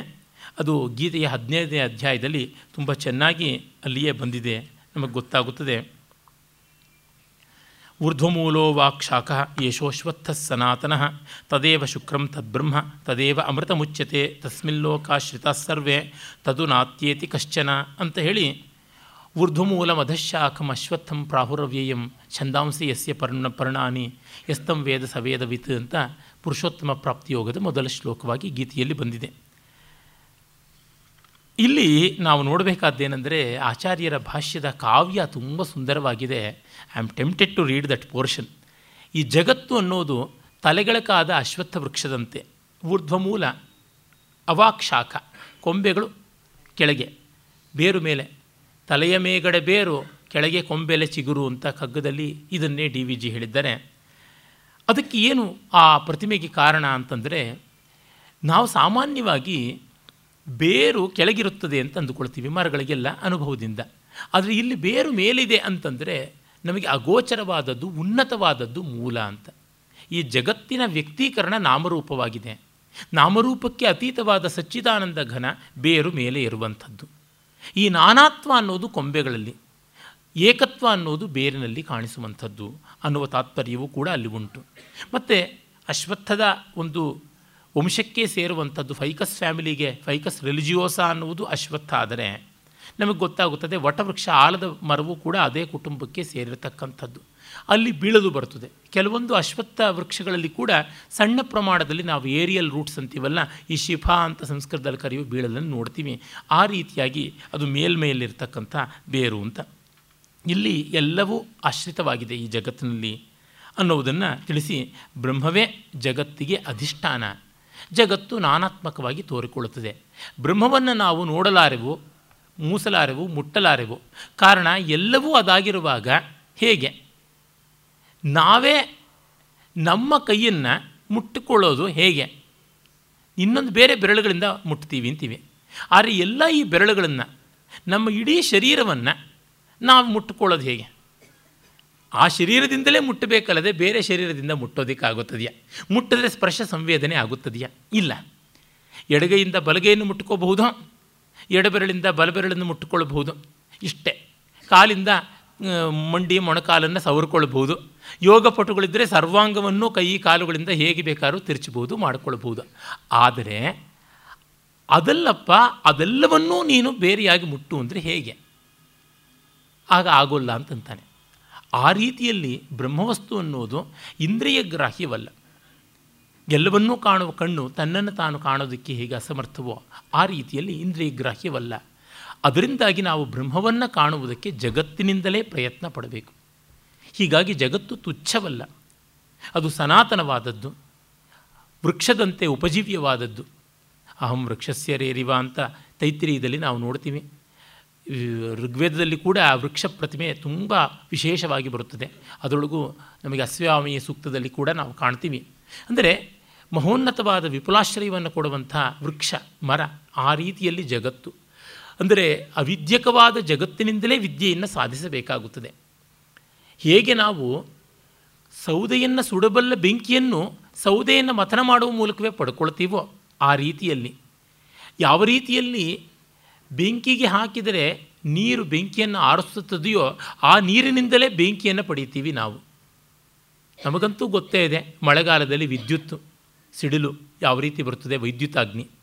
ಹಾಗೆಯೇ ಆ ನೀರಿನ ಮೂಲಕವಾಗಿ ಟರ್ಬೈನ್ಗಳನ್ನು ತಿರುಗಿಸಿ ಎಲೆಕ್ಟ್ರಿಸಿಟಿ ಜನ್ರೇಟ್ ಮಾಡಿ ತನ್ನ ಮೂಲಕವಾಗಿ ಅಗ್ನಿಯನ್ನು ನಾವು ಉತ್ಪಾದನೆ ಮಾಡ್ತೀವಿ ಅಂತನ್ನುವಾಗ ನಮಗೆ ಗೊತ್ತಾಗುತ್ತದೆ ಈ ಜಗತ್ತಿನಿಂದಲೇ ನಾವು ಜಗದತೀತವಾದ, ಜಗದಂತರ್ಯಾಮಿಯಾದ ಆ ಚೈತನ್ಯವನ್ನು ಕಾಣಬೇಕು. ಅದಕ್ಕಾಗಿ ಬಹಳ ಸುಂದರವಾಗಿ ಆ ವೃಕ್ಷ ರೂಪಕವನ್ನು ಆಚಾರ್ಯರು ಹೇಳ್ತಾರೆ. Just for the poetry of it ಅದನ್ನು ನೋಡಬೇಕು. ಅವಿಚ್ಛಿನ್ನ ಜನ್ಮ ಜರಾಮರಣ ಶೋಕಾದ್ಯನೇಕ ಅನರ್ಥಾತ್ಮಕ ಪ್ರತಿಕ್ಷಣಂ ಅನ್ಯಥಾ ಸ್ವಭಾವ ಮಾಯಾಮರೀಚ್ಯುತಕ ಗಂಧರ್ವ ನಗರಾದಿವತ್ ದೃಷ್ಟನಷ್ಟ ಸ್ವರೂಪತ್ವಾತ್ ಅವಸಾನೇ ಚ ವೃಕ್ಷವದ ಅಭಾವಾತ್ಮಕ ಕದಲೀಸ್ತಂಭವನ್ ನಿಸ್ಸಾರ ಅನೇಕ ಶತ ಪಾಷಂಡ ಬುದ್ಧಿ ವಿಕಲಾಸ್ಪದ ತತ್ವವಿವಿಜ್ಞಾಸುಭಿ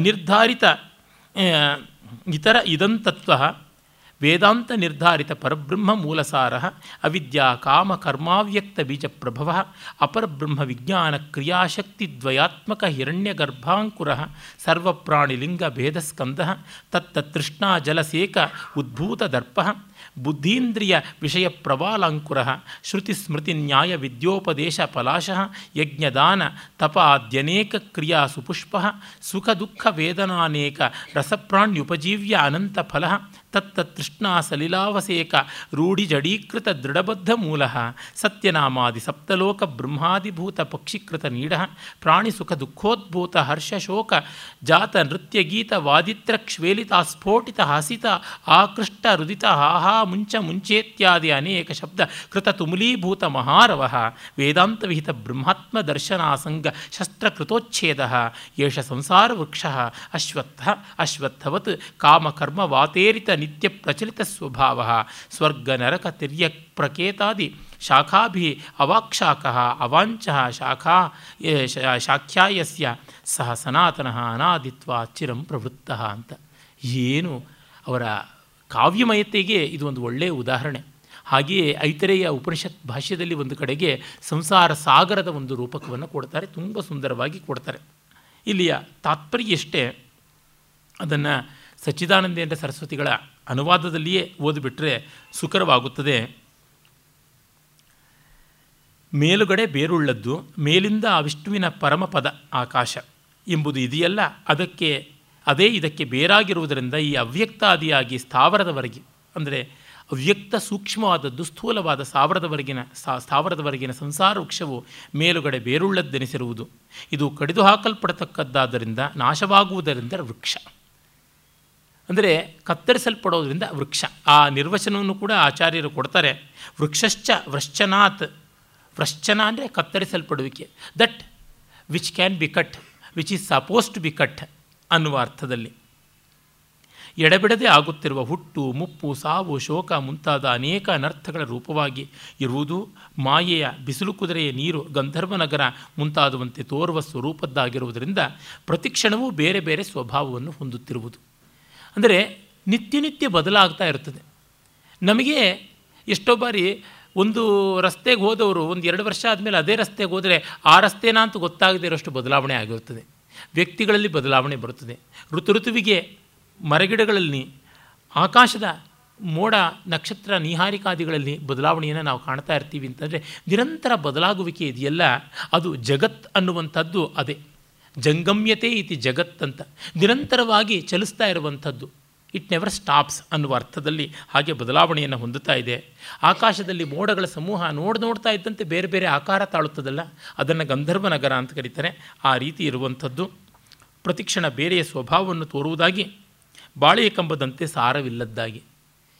ಬಾಳೆಯ ಕಂಬದ ನಡುವೆ ದಿಂಡು ಇರುತ್ತದೆ, ಆ ದಿಂಡಲ್ಲಿರುವಷ್ಟು ನೀರು ಇನ್ನೆಲ್ಲಿಯೂ ಇರುವುದಿಲ್ಲ. ಅಂದರೆ ಯಾವುದು ನಾವು ಕೋರ್ ಅಂತೀವಿ ಅದು ಗಟ್ಟಿಯಾಗಿರಬೇಕು ಅಂತ, ಮರದ ತಿರುಳು ಗಟ್ಟಿ ಇರಬೇಕು ಅಂತ. ಆದರೆ ಬಾಳೆ ಗಿಡದ ತಿರುಳು ಅಷ್ಟು ಮೃದುವಾಗಿರುತ್ತದೆ. ಆ ರೀತಿ ಇರುವಂಥದ್ದು ಈ ಜಗತ್ತು ಅನ್ನುವುದು. ಹಾಗಾಗಿ ಎಷ್ಟೋ 100 ಗಟ್ಟಲೆ ತಮ್ಮ ತಮಗೇ ಉದ್ಘೋಷ ಮಾಡಿಕೊಂಡಂಥ ಅಭಿಪ್ರಾಯಗಳು, ಪಾಷಂಡ ಮತಗಳು ಅಂತಂದರು. ಅಂದರೆ ತಮ್ಮ ಬುದ್ಧಿಯ ಫ್ಯಾನ್ಸಿ ಅಂತೇನು ಹೇಳ್ತೀವಿ, ಆ ರೀತಿಯಾಗಿ ಕಲ್ಟ್ಸ್ ಬೇರೆ ಬೇರೆ ರೀತಿ ಇರುತ್ತದೆ. ಕೆಲವು ತಿಂಗಳುಗಳ ಹಿಂದೆ ಇಂಟರ್ನೆಟ್ನಲ್ಲಿ ಸುಮಾರು ಜನ ಸ್ನೇಹಿತರುಗಳಿಗೆಲ್ಲರಿಗೂ ಒಂದು ಪತ್ರ ಬಂದಿತ್ತು. ಅದು ಯಾವುದೋ ಒಂದು ಸಂಸ್ಥೆಯವರು, ಅವರು ಬೇಕಾದಷ್ಟು ತತ್ವ ಪ್ರಚಾರ ಮಾಡ್ತೀವಿ, ನಮ್ಮದಾದ ಅಧ್ಯಾತ್ಮ ಯೋಗ ಮತ್ತೊಂದೆಲ್ಲ ಇಟ್ಟುಕೊಂಡಿದ್ದೀವಿ ಅಂತೆಲ್ಲ ಹೇಳ್ತಾರೆ. ಅವರು ಶಂಕರರು ಪ್ರೇತಾತ್ಮವಾಗಿ ಬಂದು ಆ ಸಂಸ್ಥೆಯ ಗುರುಗಳಿಗೆ ಹೇಳಿದ್ರಂತೆ, ನಾನು ಬರೆದಿರೋದ್ರೊಳಗೆ 45% ಮಾತ್ರ ಸರಿಯಾಗಿದೆ ಅಂತ. ಅದು ಎಲ್ಲಿ ಲೆಕ್ಕ ಹಾಕಿದ್ರೋ ಶಂಕರಾಚಾರ್ಯರು, ಯಾವ ಪ್ರೇತವಾಗಿ ಯಾವ ಮರಕ್ಕೆ ತಗಲಾಕೊಂಡಿದ್ದರೋ ಗೊತ್ತಿಲ್ಲ. ಈ ಥರ ಬಂದಿತ್ತು. ಕೆಲವರು ಅದಕ್ಕೆ ಕೋಪ ಮಾಡಿಕೊಂಡು ಇರಿಟೇಟೆಡ್ ಆಗಿ, ಏನು ಹೀಗೆಲ್ಲ ಶಂಕರಾಚಾರ್ಯರಿಗೆ ಅಗೌರವ ಅಂತಿಲ್ಲ, ಏನೂ ಇಲ್ಲ, ತುಂಬ ಸರಳವಾದದ್ದಪ್ಪ, ಹೀಗೆ ಅಂತ ಆ ಗುರು ಹುಚ್ಚುಚ್ಚಾಪಟ್ಟೆ ಮಾತಾಡ್ತಾರೆ ಅಂತ ಆ ಗುರುವಿನ ಪರಮಗುರು ಬಂದು ನನಗೆ ನಿನ್ನೆ ರಾತ್ರಿ ಕನಸಿನಲ್ಲಿ ಹೇಳಿದರು ಅಂದರೆ ಮುಗಿದೋಯ್ತು ಅಷ್ಟೇ. S. V. ಪರಮೇಶ್ವರ ಭಟ್ರು ಒಂದು ಜೋಕ್ ಮಾಡ್ತಾರಲ್ಲ, ಹೆಂಡತಿ ಗಂಡನಿಗೆ ನೆನ್ನೆಯ ಕನಸಿನಲ್ಲಿ ನಾನು ನೀವೊಂದು ಸೀರೆಯನ್ನು ಕೊಂಡುಕೊಟ್ಟಂತೆ ಕಂಡೆ ಅಂತಂದರೆ, ಸರಿ ಹಾಗಿದ್ದರೆ ಇಂದಿನ ಕನಸಿನಲ್ಲಿ ಅದನ್ನು ಹುಟ್ಟಂತೇನೂ ಕಂಡುಬಿಡು ಅಂತಂದ್ರಂತೆ ಅಷ್ಟೇ. ಆ ರೀತಿಯಲ್ಲಿ ಅದಕ್ಕೆ ಅದೇನೆ, ಇನ್ಯಾವುದೂ ಅಲ್ಲ. ಹೀಗೆ ತರತರಾವರಿಯಾಗಿ ಯಾವ್ಯಾವುದೋ ಕಲ್ಟ್ಸ್ ಅಂತ ಮಾಡಿಕೊಂಡಿರ್ತಾರೆ. ಆ ದರ್ಶನವಾಯಿತು, ಈ ದರ್ಶನ ಆಯಿತು, ಆಸ್ಟ್ರಲ್ ಬಾಡಿ ಮತ್ತೊಂದು ಮಗದೊಂದು, ಎಲ್ಲೆಲ್ಲೋ ಕಾಡಿ ಬೇಡಿ ಮಾಡ್ತಾ ಇರ್ತಾರೆ. ಅದು ಏನು ಆ ಥರದ್ದಕ್ಕೆಲ್ಲ ಅನುಭವೈಕ ಪ್ರಾವಣ್ಯದಿಂದ ಇಲ್ಲದೇ ಇರುವುದಕ್ಕೆ ಬೆಲೆ ಕೊಡಬೇಕಾಗಿಲ್ಲ. ಆದರೆ ಇಂಥ ಕೆಟ್ಟದ್ರೊಳಗೂ ಒಂದಷ್ಟು ಒಳಿತಿದ್ದೇ ಇರ್ತದೆ. ಆ ಮಟ್ಟಕ್ಕೆ ಏನೋ ಜನ ಅಷ್ಟರ ಮಟ್ಟಿಗೆ ತಮ್ಮ ನಿತ್ಯದ ಜಂಜಾಟಗಳಿಂದ ವಿಮುಖರಾಗಿ ಇದೊಂದು ಎಂಟರ್ಟೈನ್ಮೆಂಟ್ ನೋಡ್ತಾ ಇರ್ತಾರೆ ಹಾಗೆ ಭಾವಿಸಿಕೊಳ್ಳಬಹುದು. ನಾನಾ ವಿಧವಾದ ಕಪೋಲ ಕಲ್ಪಿತವಾದ ರೀತಿಯಲ್ಲಿ ಬೆಳೀತಾ ಇರ್ತದೆ. ಅದಕ್ಕೆಲ್ಲ ಈ ಜಗತ್ತನ್ನು ವೃಕ್ಷ ಅವಕಾಶ ಕೊಟ್ಟಿದೆ ಅಂತ. ಅಂದರೆ ಶಂಕರರು ಈ ಥರ ನಾನಾ ವಿಧವಾದ ಒಪೀನಿಯನ್ಸು, ಕಲ್ಟ್ಸು ಇವುಗಳು ಇದ್ದೇ ಇರುತ್ತವೆ, ಅದಕ್ಕೆ ನಾವು ತುಂಬ ಇರಿಟೇಟ್ ಆಗಬೇಕಾಗಿಲ್ಲ ಅಂತ ಹೇಳ್ತಿದ್ದಾರೆ. ಇದು ತುಂಬ ದೊಡ್ಡದ್ದು, ಅಂದರೆ ಎಲ್ಲ ಕಾಲದಲ್ಲೂ ಇರುತ್ತದೆ. ತತ್ವ ಜಿಜ್ಞಾಸುವಾದವನು ಅದರ ಕಡೆಗೆ ತುಂಬ ಕೋಪ ಮಾಡಿಕೊಂಡ್ರೆ ಕಷ್ಟ, ಆಗ ಅವನು ನೆಮ್ಮದಿ ಕೆಡುತ್ತದೆ. ಯಾರೋ ಒಂದು ಸಭೆಯಲ್ಲಿ ನಿಶ್ಶಬ್ದವಾಗಿರುವಂತೆ ಮಾಡಿ ಭಾಷಣ ಕೇಳಬೇಕು ಅಂತ ಗುಜುಗುಜು ಗಲಾಟೆ ಆಗ್ತಾ ಇತ್ತು. ಅದಕ್ಕೆ ಇವ್ರು ನಿಂತ್ಕೊಂಡು ಸೈಲೆನ್ಸ್ ಸೈಲೆನ್ಸ್ ಸೈಲೆನ್ಸ್ ಅಂತ ಕೂಗ್ತಾನೇ ಇದ್ರಂತೆ. ಭಾಷಣಕ್ಕೆ ಇವರು ದೊಡ್ಡ ಪ್ರತಿಬಂಧಕ ಆಗಿಬಿಟ್ರು. ಇವರಂತೂ ಭಾಷಣ ಕೇಳಲಿಲ್ಲ. ಸೈಲೆನ್ಸನ್ನು ಸ್ಥಾಪನೆ ಮಾಡೋದಕ್ಕಾಗಿ ಮಾಡಿದ noise it was sufficient enough to consume so many silences. ಹೀಗಾಗಿ ಅದಲ್ಲ, ನಾವು ಇಷ್ಟಕ್ಕೆ ಬಿಡಬೇಕು, ನಮ್ಮ ಕಿವಿಗಳನ್ನು ಇನ್ನು ಸ್ವಲ್ಪ ಚುರುಕು ಮಾಡಿಕೊಳ್ಬೇಕು, ಮುಂದಿನ ಸಾಲಿಗೆ ಬಂದು ಕೂತ್ಕೊಳ್ಬೇಕು, ಗಮನ ಇಟ್ಟು ಕೇಳಬೇಕು, ಸ್ಪೀಕರ್ ಹತ್ತಿರ ಹೋಗಿ ಕೇಳಬೇಕು. ಹೀಗೆ ಮಾಡಿಕೊಂಡು ನಮ್ಮನ್ನು ನಾವು ದಾಟಿಸ್ಕೊಳ್ಬೇಕಲ್ಲದೆ ಎಲ್ಲಕ್ಕೂ ಚಿಕಿತ್ಸೆ ಕೊಡೋಕ್ಕಾಗೋಲ್ಲ. ಜಗತ್ ಸ್ವರೂಪವೇ ಇಷ್ಟು ಅಂತ. ಸನಾತನ ಧರ್ಮದ ಸ್ವಾರಸ್ಯವೇ ಇದು. ಚಿತ್ರ ವಿಚಿತ್ರವಾಗಿ ದಿನದಿನಕ್ಕೂ ಹುಚ್ಚುಚ್ಚಾಪಟ್ಟೆ ಅಭಿಪ್ರಾಯಗಳು, ಹುಚ್ಚುಚ್ಚಾಪಟ್ಟೆ ವರ್ತನೆಗಳು ಬರ್ತಾ ಇರ್ತವಲ್ಲ, ನವನಿರ್ಮಾಣಗಳು ಹೇಗೇಗೋ ಆಗತ್ವಲ್ಲ, ಅಂದರೆ ಅದೇ ಜಗತ್ತಿನ ಸ್ವರೂಪ. ಇದನ್ನು ನಾವು ತಿಳ್ಕೊಳ್ಳಬೇಕು. ನಿಜ, ಹಾಗಂತ ನಾವು ಪಲಾಯನವಾದ ಮಾಡೋದಲ್ಲ, ಆದರೆ ನಾವು ನೆಮ್ಮದಿಯನ್ನು ಕೆಡದೇ ಇರುವಷ್ಟರ ಮಟ್ಟಿಗೆ ನಮ್ಮನ್ನು ಇಟ್ಟುಕೊಂಡು ವ್ಯವಸ್ಥೆ ಮಾಡಬೇಕು. ಸ್ವಸ್ಥತೆಯನ್ನು ಅಲುಗಿಸದ ಜಗದ ಆಸ್ಥೆ, ಆಸ್ಥೆಯನ್ನು ಕುಂದಿಸದ ತಾಟಸ್ಥ್ಯ, ಇದು ಬೇಕು ಅಂತ ಹೇಳ್ತಾರೆ. ಇದೇ ತತ್ವ ಎಂದು ನಿರ್ಣಯಿಸುವುದಕ್ಕೆ ಆಗದಿರುವುದು ವೇದಾಂತಗಳಲ್ಲಿ ಪರಬ್ರಹ್ಮವೇ ಇದಕ್ಕೆ ಮೂಲವೆಂದು ನಿಶ್ಚಯಿಸಿದ ಸಾರವುಳ್ಳದ್ದಾಗಿಯೂ ಅವಿದ್ಯೆ ಕಾಮ ಕರ್ಮಗಳ ಅವ್ಯಕ್ತ ಬೀಜದಿಂದ ಹುಟ್ಟಿದ್ದು. ಅವಿದ್ಯೆ ಅಂದರೆ ಪ್ರೈಮಾರ್ಡಿಯಲ್ ಇಗ್ನೊರೆನ್ಸ್ ಅಂತ ಕರೆಯಬಹುದು, ಅದಕ್ಕೆ ಕಾರಣ ಇಲ್ಲ. ಆ ಅವಿದ್ಯೆ ಕೊರತೆ, ವಿದ್ಯೆಯ ಕೊರತೆ, ಅಭಾವ, ಕೊರತೆ, ಆ ಕೊರತೆಯಿಂದಾಗಿ ನಮಗೆ ಚಟುವಟಿಕೆ ಬರುತ್ತದೆ. ನಮಗೆ ಗೊತ್ತಿದೆ, imbalance is the root cause of movement ಅಂತ. ಒಂದು ವಸ್ತು ಸ್ವಲ್ಪ ಅದರ ಯಾವ ಒಂದು ಈಕ್ವಲಿಬ್ರಿಯಂ ಅಂತೀವಲ್ಲ, ಆ ಸ್ಥಿತಿಸ್ಥಾಪಕತ್ವವನ್ನು ಕಳ್ಕೊಂಡಾಗ ಅನ್ಸ್ಟೇಬಿಲಿಟಿ ಅಂತ ಹೇಳ್ತೀವಲ್ಲ, ಸ್ಟೇಬಲ್ ಈಕ್ವಲಿಬ್ರಿಯಮಲ್ಲಿದ್ದದ್ದು ಅನ್ಸ್ಟೇಬಲ್ ಆದಾಗ ಚಲನೆ ಬಂತು. ಹೀಗಾಗಿ ಚಲನೆ ಬರಬೇಕು ಅಂತಂದ್ರೇ, ಕರ್ಮ ಬರಬೇಕು ಅಂದ್ರೇ ಕೊರತೆ ಉಂಟಾಗಬೇಕು. ಆಮೇಲೆ ಈ ಚಲನೆ ಯಾತಕ್ಕೆ ಬರುತ್ತದೆ? ಬಯಕೆಯಿಂದ ಬರುತ್ತದೆ. ಬಯಕೆ ಯಾಕೆ? ಕೊರತೆಯನ್ನು ತುಂಬಿಕೊಳ್ಳೋಣ ಅನ್ನೋದ್ರಿಂದ. ಹೀಗೆ ಅವಿದ್ಯೆಯಿಂದ ಕಾಮ, ಕಾಮದಿಂದ ಕರ್ಮ, ಹೀಗೆ ಉಂಟು. ಇನ್ನು ವಿಜ್ಞಾನ ಶಕ್ತಿ, ಕ್ರಿಯಾಶಕ್ತಿಗಳೆಂಬ ಎರಡು ಶಕ್ತಿಗಳು, ಅಂದರೆ ಯಾವುದನ್ನು ಒಂದು intellectual and another is instrumental or executive ಅಂತೀವಲ್ಲ, ಆ ರೀತಿಯಾದದ್ದು ಜ್ಞಾನದ ಮತ್ತು ಕರ್ಮದ, ಅಂದರೆ ಧೀಶಕ್ತಿಯ ಮತ್ತು ಕ್ರಿಯಾಶಕ್ತಿಯ ಎರಡು ಮುಖಗಳು, ಅವುಗಳನ್ನು ಹೊಂದಿದ್ದು. ಇಲ್ಲಿ ಆ ಮಟ್ಟಕ್ಕೆ ಬಂದಾಗ ಬ್ರಹ್ಮ, ಕ್ರಿಯೇಟರ್ ಅಂತೀವಿ. ಮಿಕ್ಕೆಲ್ಲ ಮತಗಳು ಯಾವುದನ್ನು ಕೊನೆ ಅಂತ ಹೇಳುತ್ತವೋ ಅದು ನಮ್ಮಲ್ಲೆಲ್ಲೋ ಮಧ್ಯದಲ್ಲಿ ಬಂದು ನಿಂತುಕೊಳ್ಳುತ್ತದೆ. ಕ್ರಿಯೇಟರ್, ಸೃಷ್ಟಿಕರ್ತ ಅಥವಾ ಸೃಷ್ಟಿಕರ್ತ್ರಿ ಅಂತ ಯಾವುದುಂಟು ಅದು ಇಲ್ಲಿ ಹಿರಣ್ಯ ಗರ್ಭ ಅಂತ. ಅಲ್ಲಿಂದ ಮಿಕ್ಕ ಪ್ರಾಣಿಗಳು, ಜೀವರಾಶಿಗಳು ಹೀಗೆಲ್ಲ ಬರುತ್ತವೆ. ಬುದ್ಧಿಯ ವಿಷಯಗಳೆಂಬ ಮತ್ತು ಇಂದ್ರಿಯಗಳ ವಿಷಯಗಳೆಂಬ ಚಿಗುರುಗಳನ್ನು ಉಳ್ಳದ್ದು.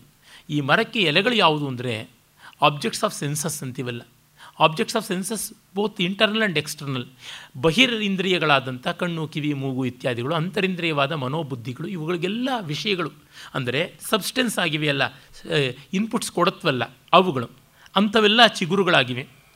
ಮತ್ತು ಅಶ್ವತ್ಥದಲ್ಲಿ ಆ ಎಲೆಗಳ ರೂಪ ನೋಡಿದ್ರೆ ಗೊತ್ತಾಗುತ್ತದೆ. ಅಶ್ವತ್ಥವನ್ನು ಕೋಶಕಾರರು ಬಗೆ ಬಗೆಯ ಪರ್ಯಾಯ ಶಬ್ದಗಳಂತ ಹೇಳುವಾಗ ಒಂದು ಚಲದಲ ಅನ್ನುವ ಶಬ್ದವನ್ನು ಅಮರಕೋಶದಲ್ಲಿ ಕೊಡ್ತಾರೆ. ಚಲದಲ ಅಂದರೆ ನಿರಂತರವಾಗಿ ಎಲೆ ಅಲ್ಲಾಡ್ತಾ ಇರೋದು ಅಂತ. ಬಾಳೆ ಎಲೆ ಒಂದು, ಅಶ್ವತ್ಥದ ಎಲೆ ಒಂದು, ಇವೆರಡೂ ಅಲ್ಲಾಡುವಷ್ಟು ಇನ್ಯಾವ ಎಲೆಯೂ ಅಲ್ಲಾಡೋಲ್ಲ ನೋಡಿ.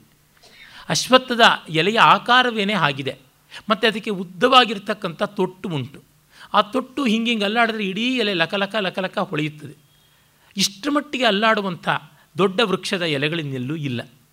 ಹೀಗಾಗಿ ಈಗ ಹುಣಸೆ ಎಲೆ ಅಷ್ಟು ಜೋರಾಗಿ ಅಲ್ಲಾಡೋದಿಲ್ಲ, ಆಲದೆಲೆ ಅಷ್ಟು ಜೋರಾಗಿ ಅಲ್ಲಾಡುವಂಥದ್ದಲ್ಲ, ಕದಂಬದ ಎಲೆ, ಮುತ್ತುಗದ ಎಲೆ ಇವೆಲ್ಲ ಅಲ್ಲಾಡೋಲ್ಲ.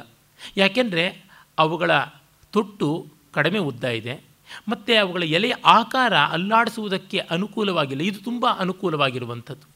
It has more flexibility for movement. ಹಾಗಾಗದು ಚಲದಲ. ಜಗತ್ತಿನ ವಿಷಯಗಳೂ ಅದಷ್ಟೇ ಚಂಚಲವಾಗಿರುತ್ತವೆ ಅಂತ. ನಮ್ಮ ಕಣ್ಣನ್ನು ಕೆರಳಿಸುವಂಥ ವಸ್ತುಗಳು ಎಷ್ಟು ಚಂಚಲವಾಗಿರುತ್ತವೆ ಅಂದರೆ, ಈಗಿಲ್ಲಿ ಕಾಣುತ್ತವೆ, ಮತ್ತು ಅಲ್ಲಿ ಕಾಣುತ್ತವೆ, ಹೋಗ್ತಾನೆ ಇರ್ತವೆ, ನಾವು ಅದರ ಹಿಂದೆ ಬೆಂಬತ್ತಿ ಹೋಗ್ತಾ ಇರ್ತೀವಿ ಅನ್ನುವ ಅರ್ಥದಲ್ಲಿ ಕೂಡ ಈ ಒಂದು ಅಶ್ವತ್ಥ ರೂಪಕ ಹೃದಯವಾದಂಥದ್ದು. ಮತ್ತು ಶ್ರುತಿ ಸ್ಮೃತಿ ನ್ಯಾಯಗಳಿಂದ ಮಾಡಿದ ವಿದ್ಯೋಪದೇಶಗಳೆಂಬ ಎಲೆಗಳನ್ನು ಉಳ್ಳದ್ದಾಗಿಯೂ ಛಂದಾಂಸಿ ಯಸ್ಯ ಪರ್ಣಾನಿ ಅಂತ. ವಿಷಯಗಳಲ್ಲಿ ಜ್ಞಾನವೂ ಒಂದು ವಿಷಯವೇ, ವಸ್ತು ವಿಷಯ, ಸಬ್ಜೆಕ್ಟಿವ್ ನಾಲೆಡ್ಜ್ ಅಂತ. ಯಜ್ಞದಾನ ತಪಸ್ಸು ಮುಂತಾದ ಬಹಳ ಹೂಗಳನ್ನು ಉಳ್ಳಂಥದ್ದು, ಸುಖ ದುಃಖಗಳ ಅನುಭವವೆಂಬ ಅನೇಕ ರಸಗಳ ಹಣ್ಣುಗಳನ್ನು ಉಳ್ಳಿದ್ದು, ಅನೇಕ ಪಕ್ಷಿ ಪ್ರಾಣಿಗಳನ್ನು ಅದು ರಂಜಿಸುತ್ತದೆ. ಎಲ್ಲ ಫಲವೂ ಸುಖ ದುಃಖಾತ್ಮಕ, ಕೇವಲ ಸುಖಾತ್ಮಕವಾದ ಕೇವಲ ದುಃಖಾತ್ಮಕವಾದ ಫಲವೇ ಇಲ್ಲ. ಸುಖ ದುಃಖ ಮಿಶ್ರಣವಾಗಿರ್ತದೆ, ಕೆಲವರೊಳಗೆ ಸುಖ ಪ್ರಮಾಣ ಹೆಚ್ಚು, ಕೆಲವರೊಳಗೆ ದುಃಖ ಪ್ರಮಾಣ ಹೆಚ್ಚು, ಹೀಗೆ ಉಂಟು. ಮತ್ತು ಆಸೆಯೆಂಬ ನೀರನ್ನು ಹುಯ್ಯುವುದರಿಂದ ಊರಿಕೊಂಡು ಬಲವಾಗಿ ಗಟ್ಟಿಯಾಗಿ ಉಳ್ಳ ಬೇರುಗಳಿಂದ ಕೂಡಿದ್ದು, ಕಿರುಬೇರುಗಳಿಂದ ಅಂತ. ಆಸೆಯೇ ನಮಗೆ ನೀರೆರೆದು ಮರದ ಬೇರು ಗಟ್ಟಿಯಾಗುವಂತೆ ಮಾಡುತ್ತದೆ. ಸತ್ಯಲೋಕವೇ ಮುಂತಾದ 7 ಲೋಕಗಳಲ್ಲಿ ಬ್ರಹ್ಮನೇ ಮುಂತಾದ ಹಕ್ಕಿಗಳು ಮಾಡಿಕೊಂಡಿರುವ ಗೂಡುಳ್ಳದ್ದಾಗಿ ಅಂತ. ಅಂದರೆ ಎಲ್ಲ ಲೋಕಗಳು ಈ ಮಹಾ ಜಗದ್ವೃಕ್ಷದ ಗೂಡುಗಳು ಅಷ್ಟೇ ಅಂತ. ಎಲ್ಲ ನೀವು ಇದೇ ಜಗತ್ತಿನಲ್ಲೇ ಇರ್ತೀರ, ಸ್ವರ್ಗವೂ ಅಷ್ಟೇ, ವೈಕುಂಠವೂ ಅಷ್ಟೇ, ಕೈಲಾಸವೂ ಅಷ್ಟೇ ಅಂತ ಹೇಳ್ತಾ ಇದ್ದಾರೆ ಆಚಾರ್ಯರು. ಅಂದರೆ ನಾವು ಯಾವುದೋ ನಮ್ಮ ದೇವರ ಲೋಕ ನಾವು ತಲುಪಿಬಿಟ್ರೆ ನೆಮ್ಮದಿಯಾಗಿರ್ತೀವಿ ಅಂತ ನಾನು ಸದಾ ಗೇಲಿ ಮಾಡ್ತಾ ಇರ್ತೀನಿ. ನೀವು ವೈಕುಂಠದಲ್ಲಿಯೂ ಕೂಡ ಚರಂಡಿ ಬಾಚೋ ಕೆಲಸ ಅಂತಂದರೆ ಅದು ಬಂಗಾರದ ಹಲಗೆಯಿಂದ ನಿರ್ಮಿತವಾದ ವಜ್ರದ ಗಾರೆಯಿಂದ ಆಗಿರುವ ಚರಂಡಿಯೇ ಇರಬಹುದು, ಬಾಚೋದು ಮಾತ್ರ ಚರಂಡಿಯೇ ತಾನೆ. ಅಂದರೆ ದೊಡ್ಡದು ಅಂತನ್ನುವುದು ಏನು ಉಂಟು, ಅದು ಹೇಗಿದೆ ಅಂತಂದರೆ ನಾನು ಬೆಳ್ಳಿ ಕವಚ ಹಾಕ್ಕೊಂಡು ಬಾಯಿ ಬಡ್ಕೊಳ್ತೀನಿ ಅಂತ. ಬೆಳ್ಳಿ ಕವಚ ಹಾಕ್ಕೊಂಡ್ರೆಷ್ಟು ಬಿಟ್ಟರೆ ಎಷ್ಟು, ಆ ರೀತಿಯಲ್ಲಿ ತುಂಬ ಜನಕ್ಕೆ ಹಾಗೆ ಉಂಟು. ಆ ಭ್ರಮೆಗಳು ಬೇಡ ಅನ್ನುವುದನ್ನು ಹೇಳ್ತಾರೆ. ಎಲ್ಲ ದಿವ್ಯ ಲೋಕಗಳು ಈ ಜಗದ್ವೃಕ್ಷದ ಗೂಡುಗಳು ಅಂತನ್ನುವಲ್ಲಿ ಅವರು ಹೇಳ್ತಾ ಇದ್ದಾರೆ. ಈ ಸ್ವರ್ಗಾದಿ ಲೋಕಗಳ ಕಾಮನೆ ಸ್ವಲ್ಪ ಬಿಡಿ. ಈ ಲೋಕವೇ ಸ್ವರ್ಗ ಆಗುತ್ತದೆ, ಈ ಲೋಕವೇ ನರಕವೂ ಆಗುತ್ತದೆ, ಇದೇ ವೈಕುಂಠವೂ ಆಗುತ್ತದೆ, ಇದೇ ಕೈಲಾಸವೂ ಆಗುತ್ತದೆ. ಆದರೆ ನಾವು ನೋಡುವ ಪರ್ಸ್ಪೆಕ್ಟಿವ್, ನಾವು ನೋಡುವ ದೃಕ್ಕೋಣ ಬದಲಾಗಬೇಕು ಅಂತನ್ನುವುದನ್ನು ಹೇಳ್ತಾ ಇದ್ದಾರೆ. ಮತ್ತು ಹರ್ಷ, ಶೋಕ, ಭಯ ಇತ್ಯಾದಿಗಳಿಂದ ಕುಣಿತ, ಹಾಡು, ವಾದ್ಯ, ಮೇಲೆ ಹಾರಿ ಬೀಳೋದು, ತೋಳು ಹಿಡಿದು ಎಳೆಯುವುದು, ನಗುವುದು, ಅಳುವುದು, ಕೂಗಾಡುವುದು ಇತ್ಯಾದಿ ಅನೇಕ ಶಬ್ದಗಳಿಂದ ನಿರಂತರವಾಗಿ ಗದ್ದಲವಾಗ್ತಾ ಇದೆ ಅಂತ. ಜಗದ್ವೃಕ್ಷಕ್ಕೆ ಬೇಕಾದಷ್ಟು ಆಡಿಯೋ ವಿಡಿಯೋ ಎಫೆಕ್ಟ್ ಇದೆ, ಈ ಶಬ್ದ ಕೋಲಾಹಲಗಳೆಲ್ಲ ಉಂಟು. ಇದನ್ನು ಅಸಂಗಶಸ್ತ್ರದಿಂದ ಕಡಿಯಬೇಕು. ಅಸಂಗಶಸ್ತ್ರೇಣ ದೃಢೇನ ಚಿತ್ವ ಅಂತ ಗೀತೆ ಅದನ್ನು ಹೇಳ್ತದೆ.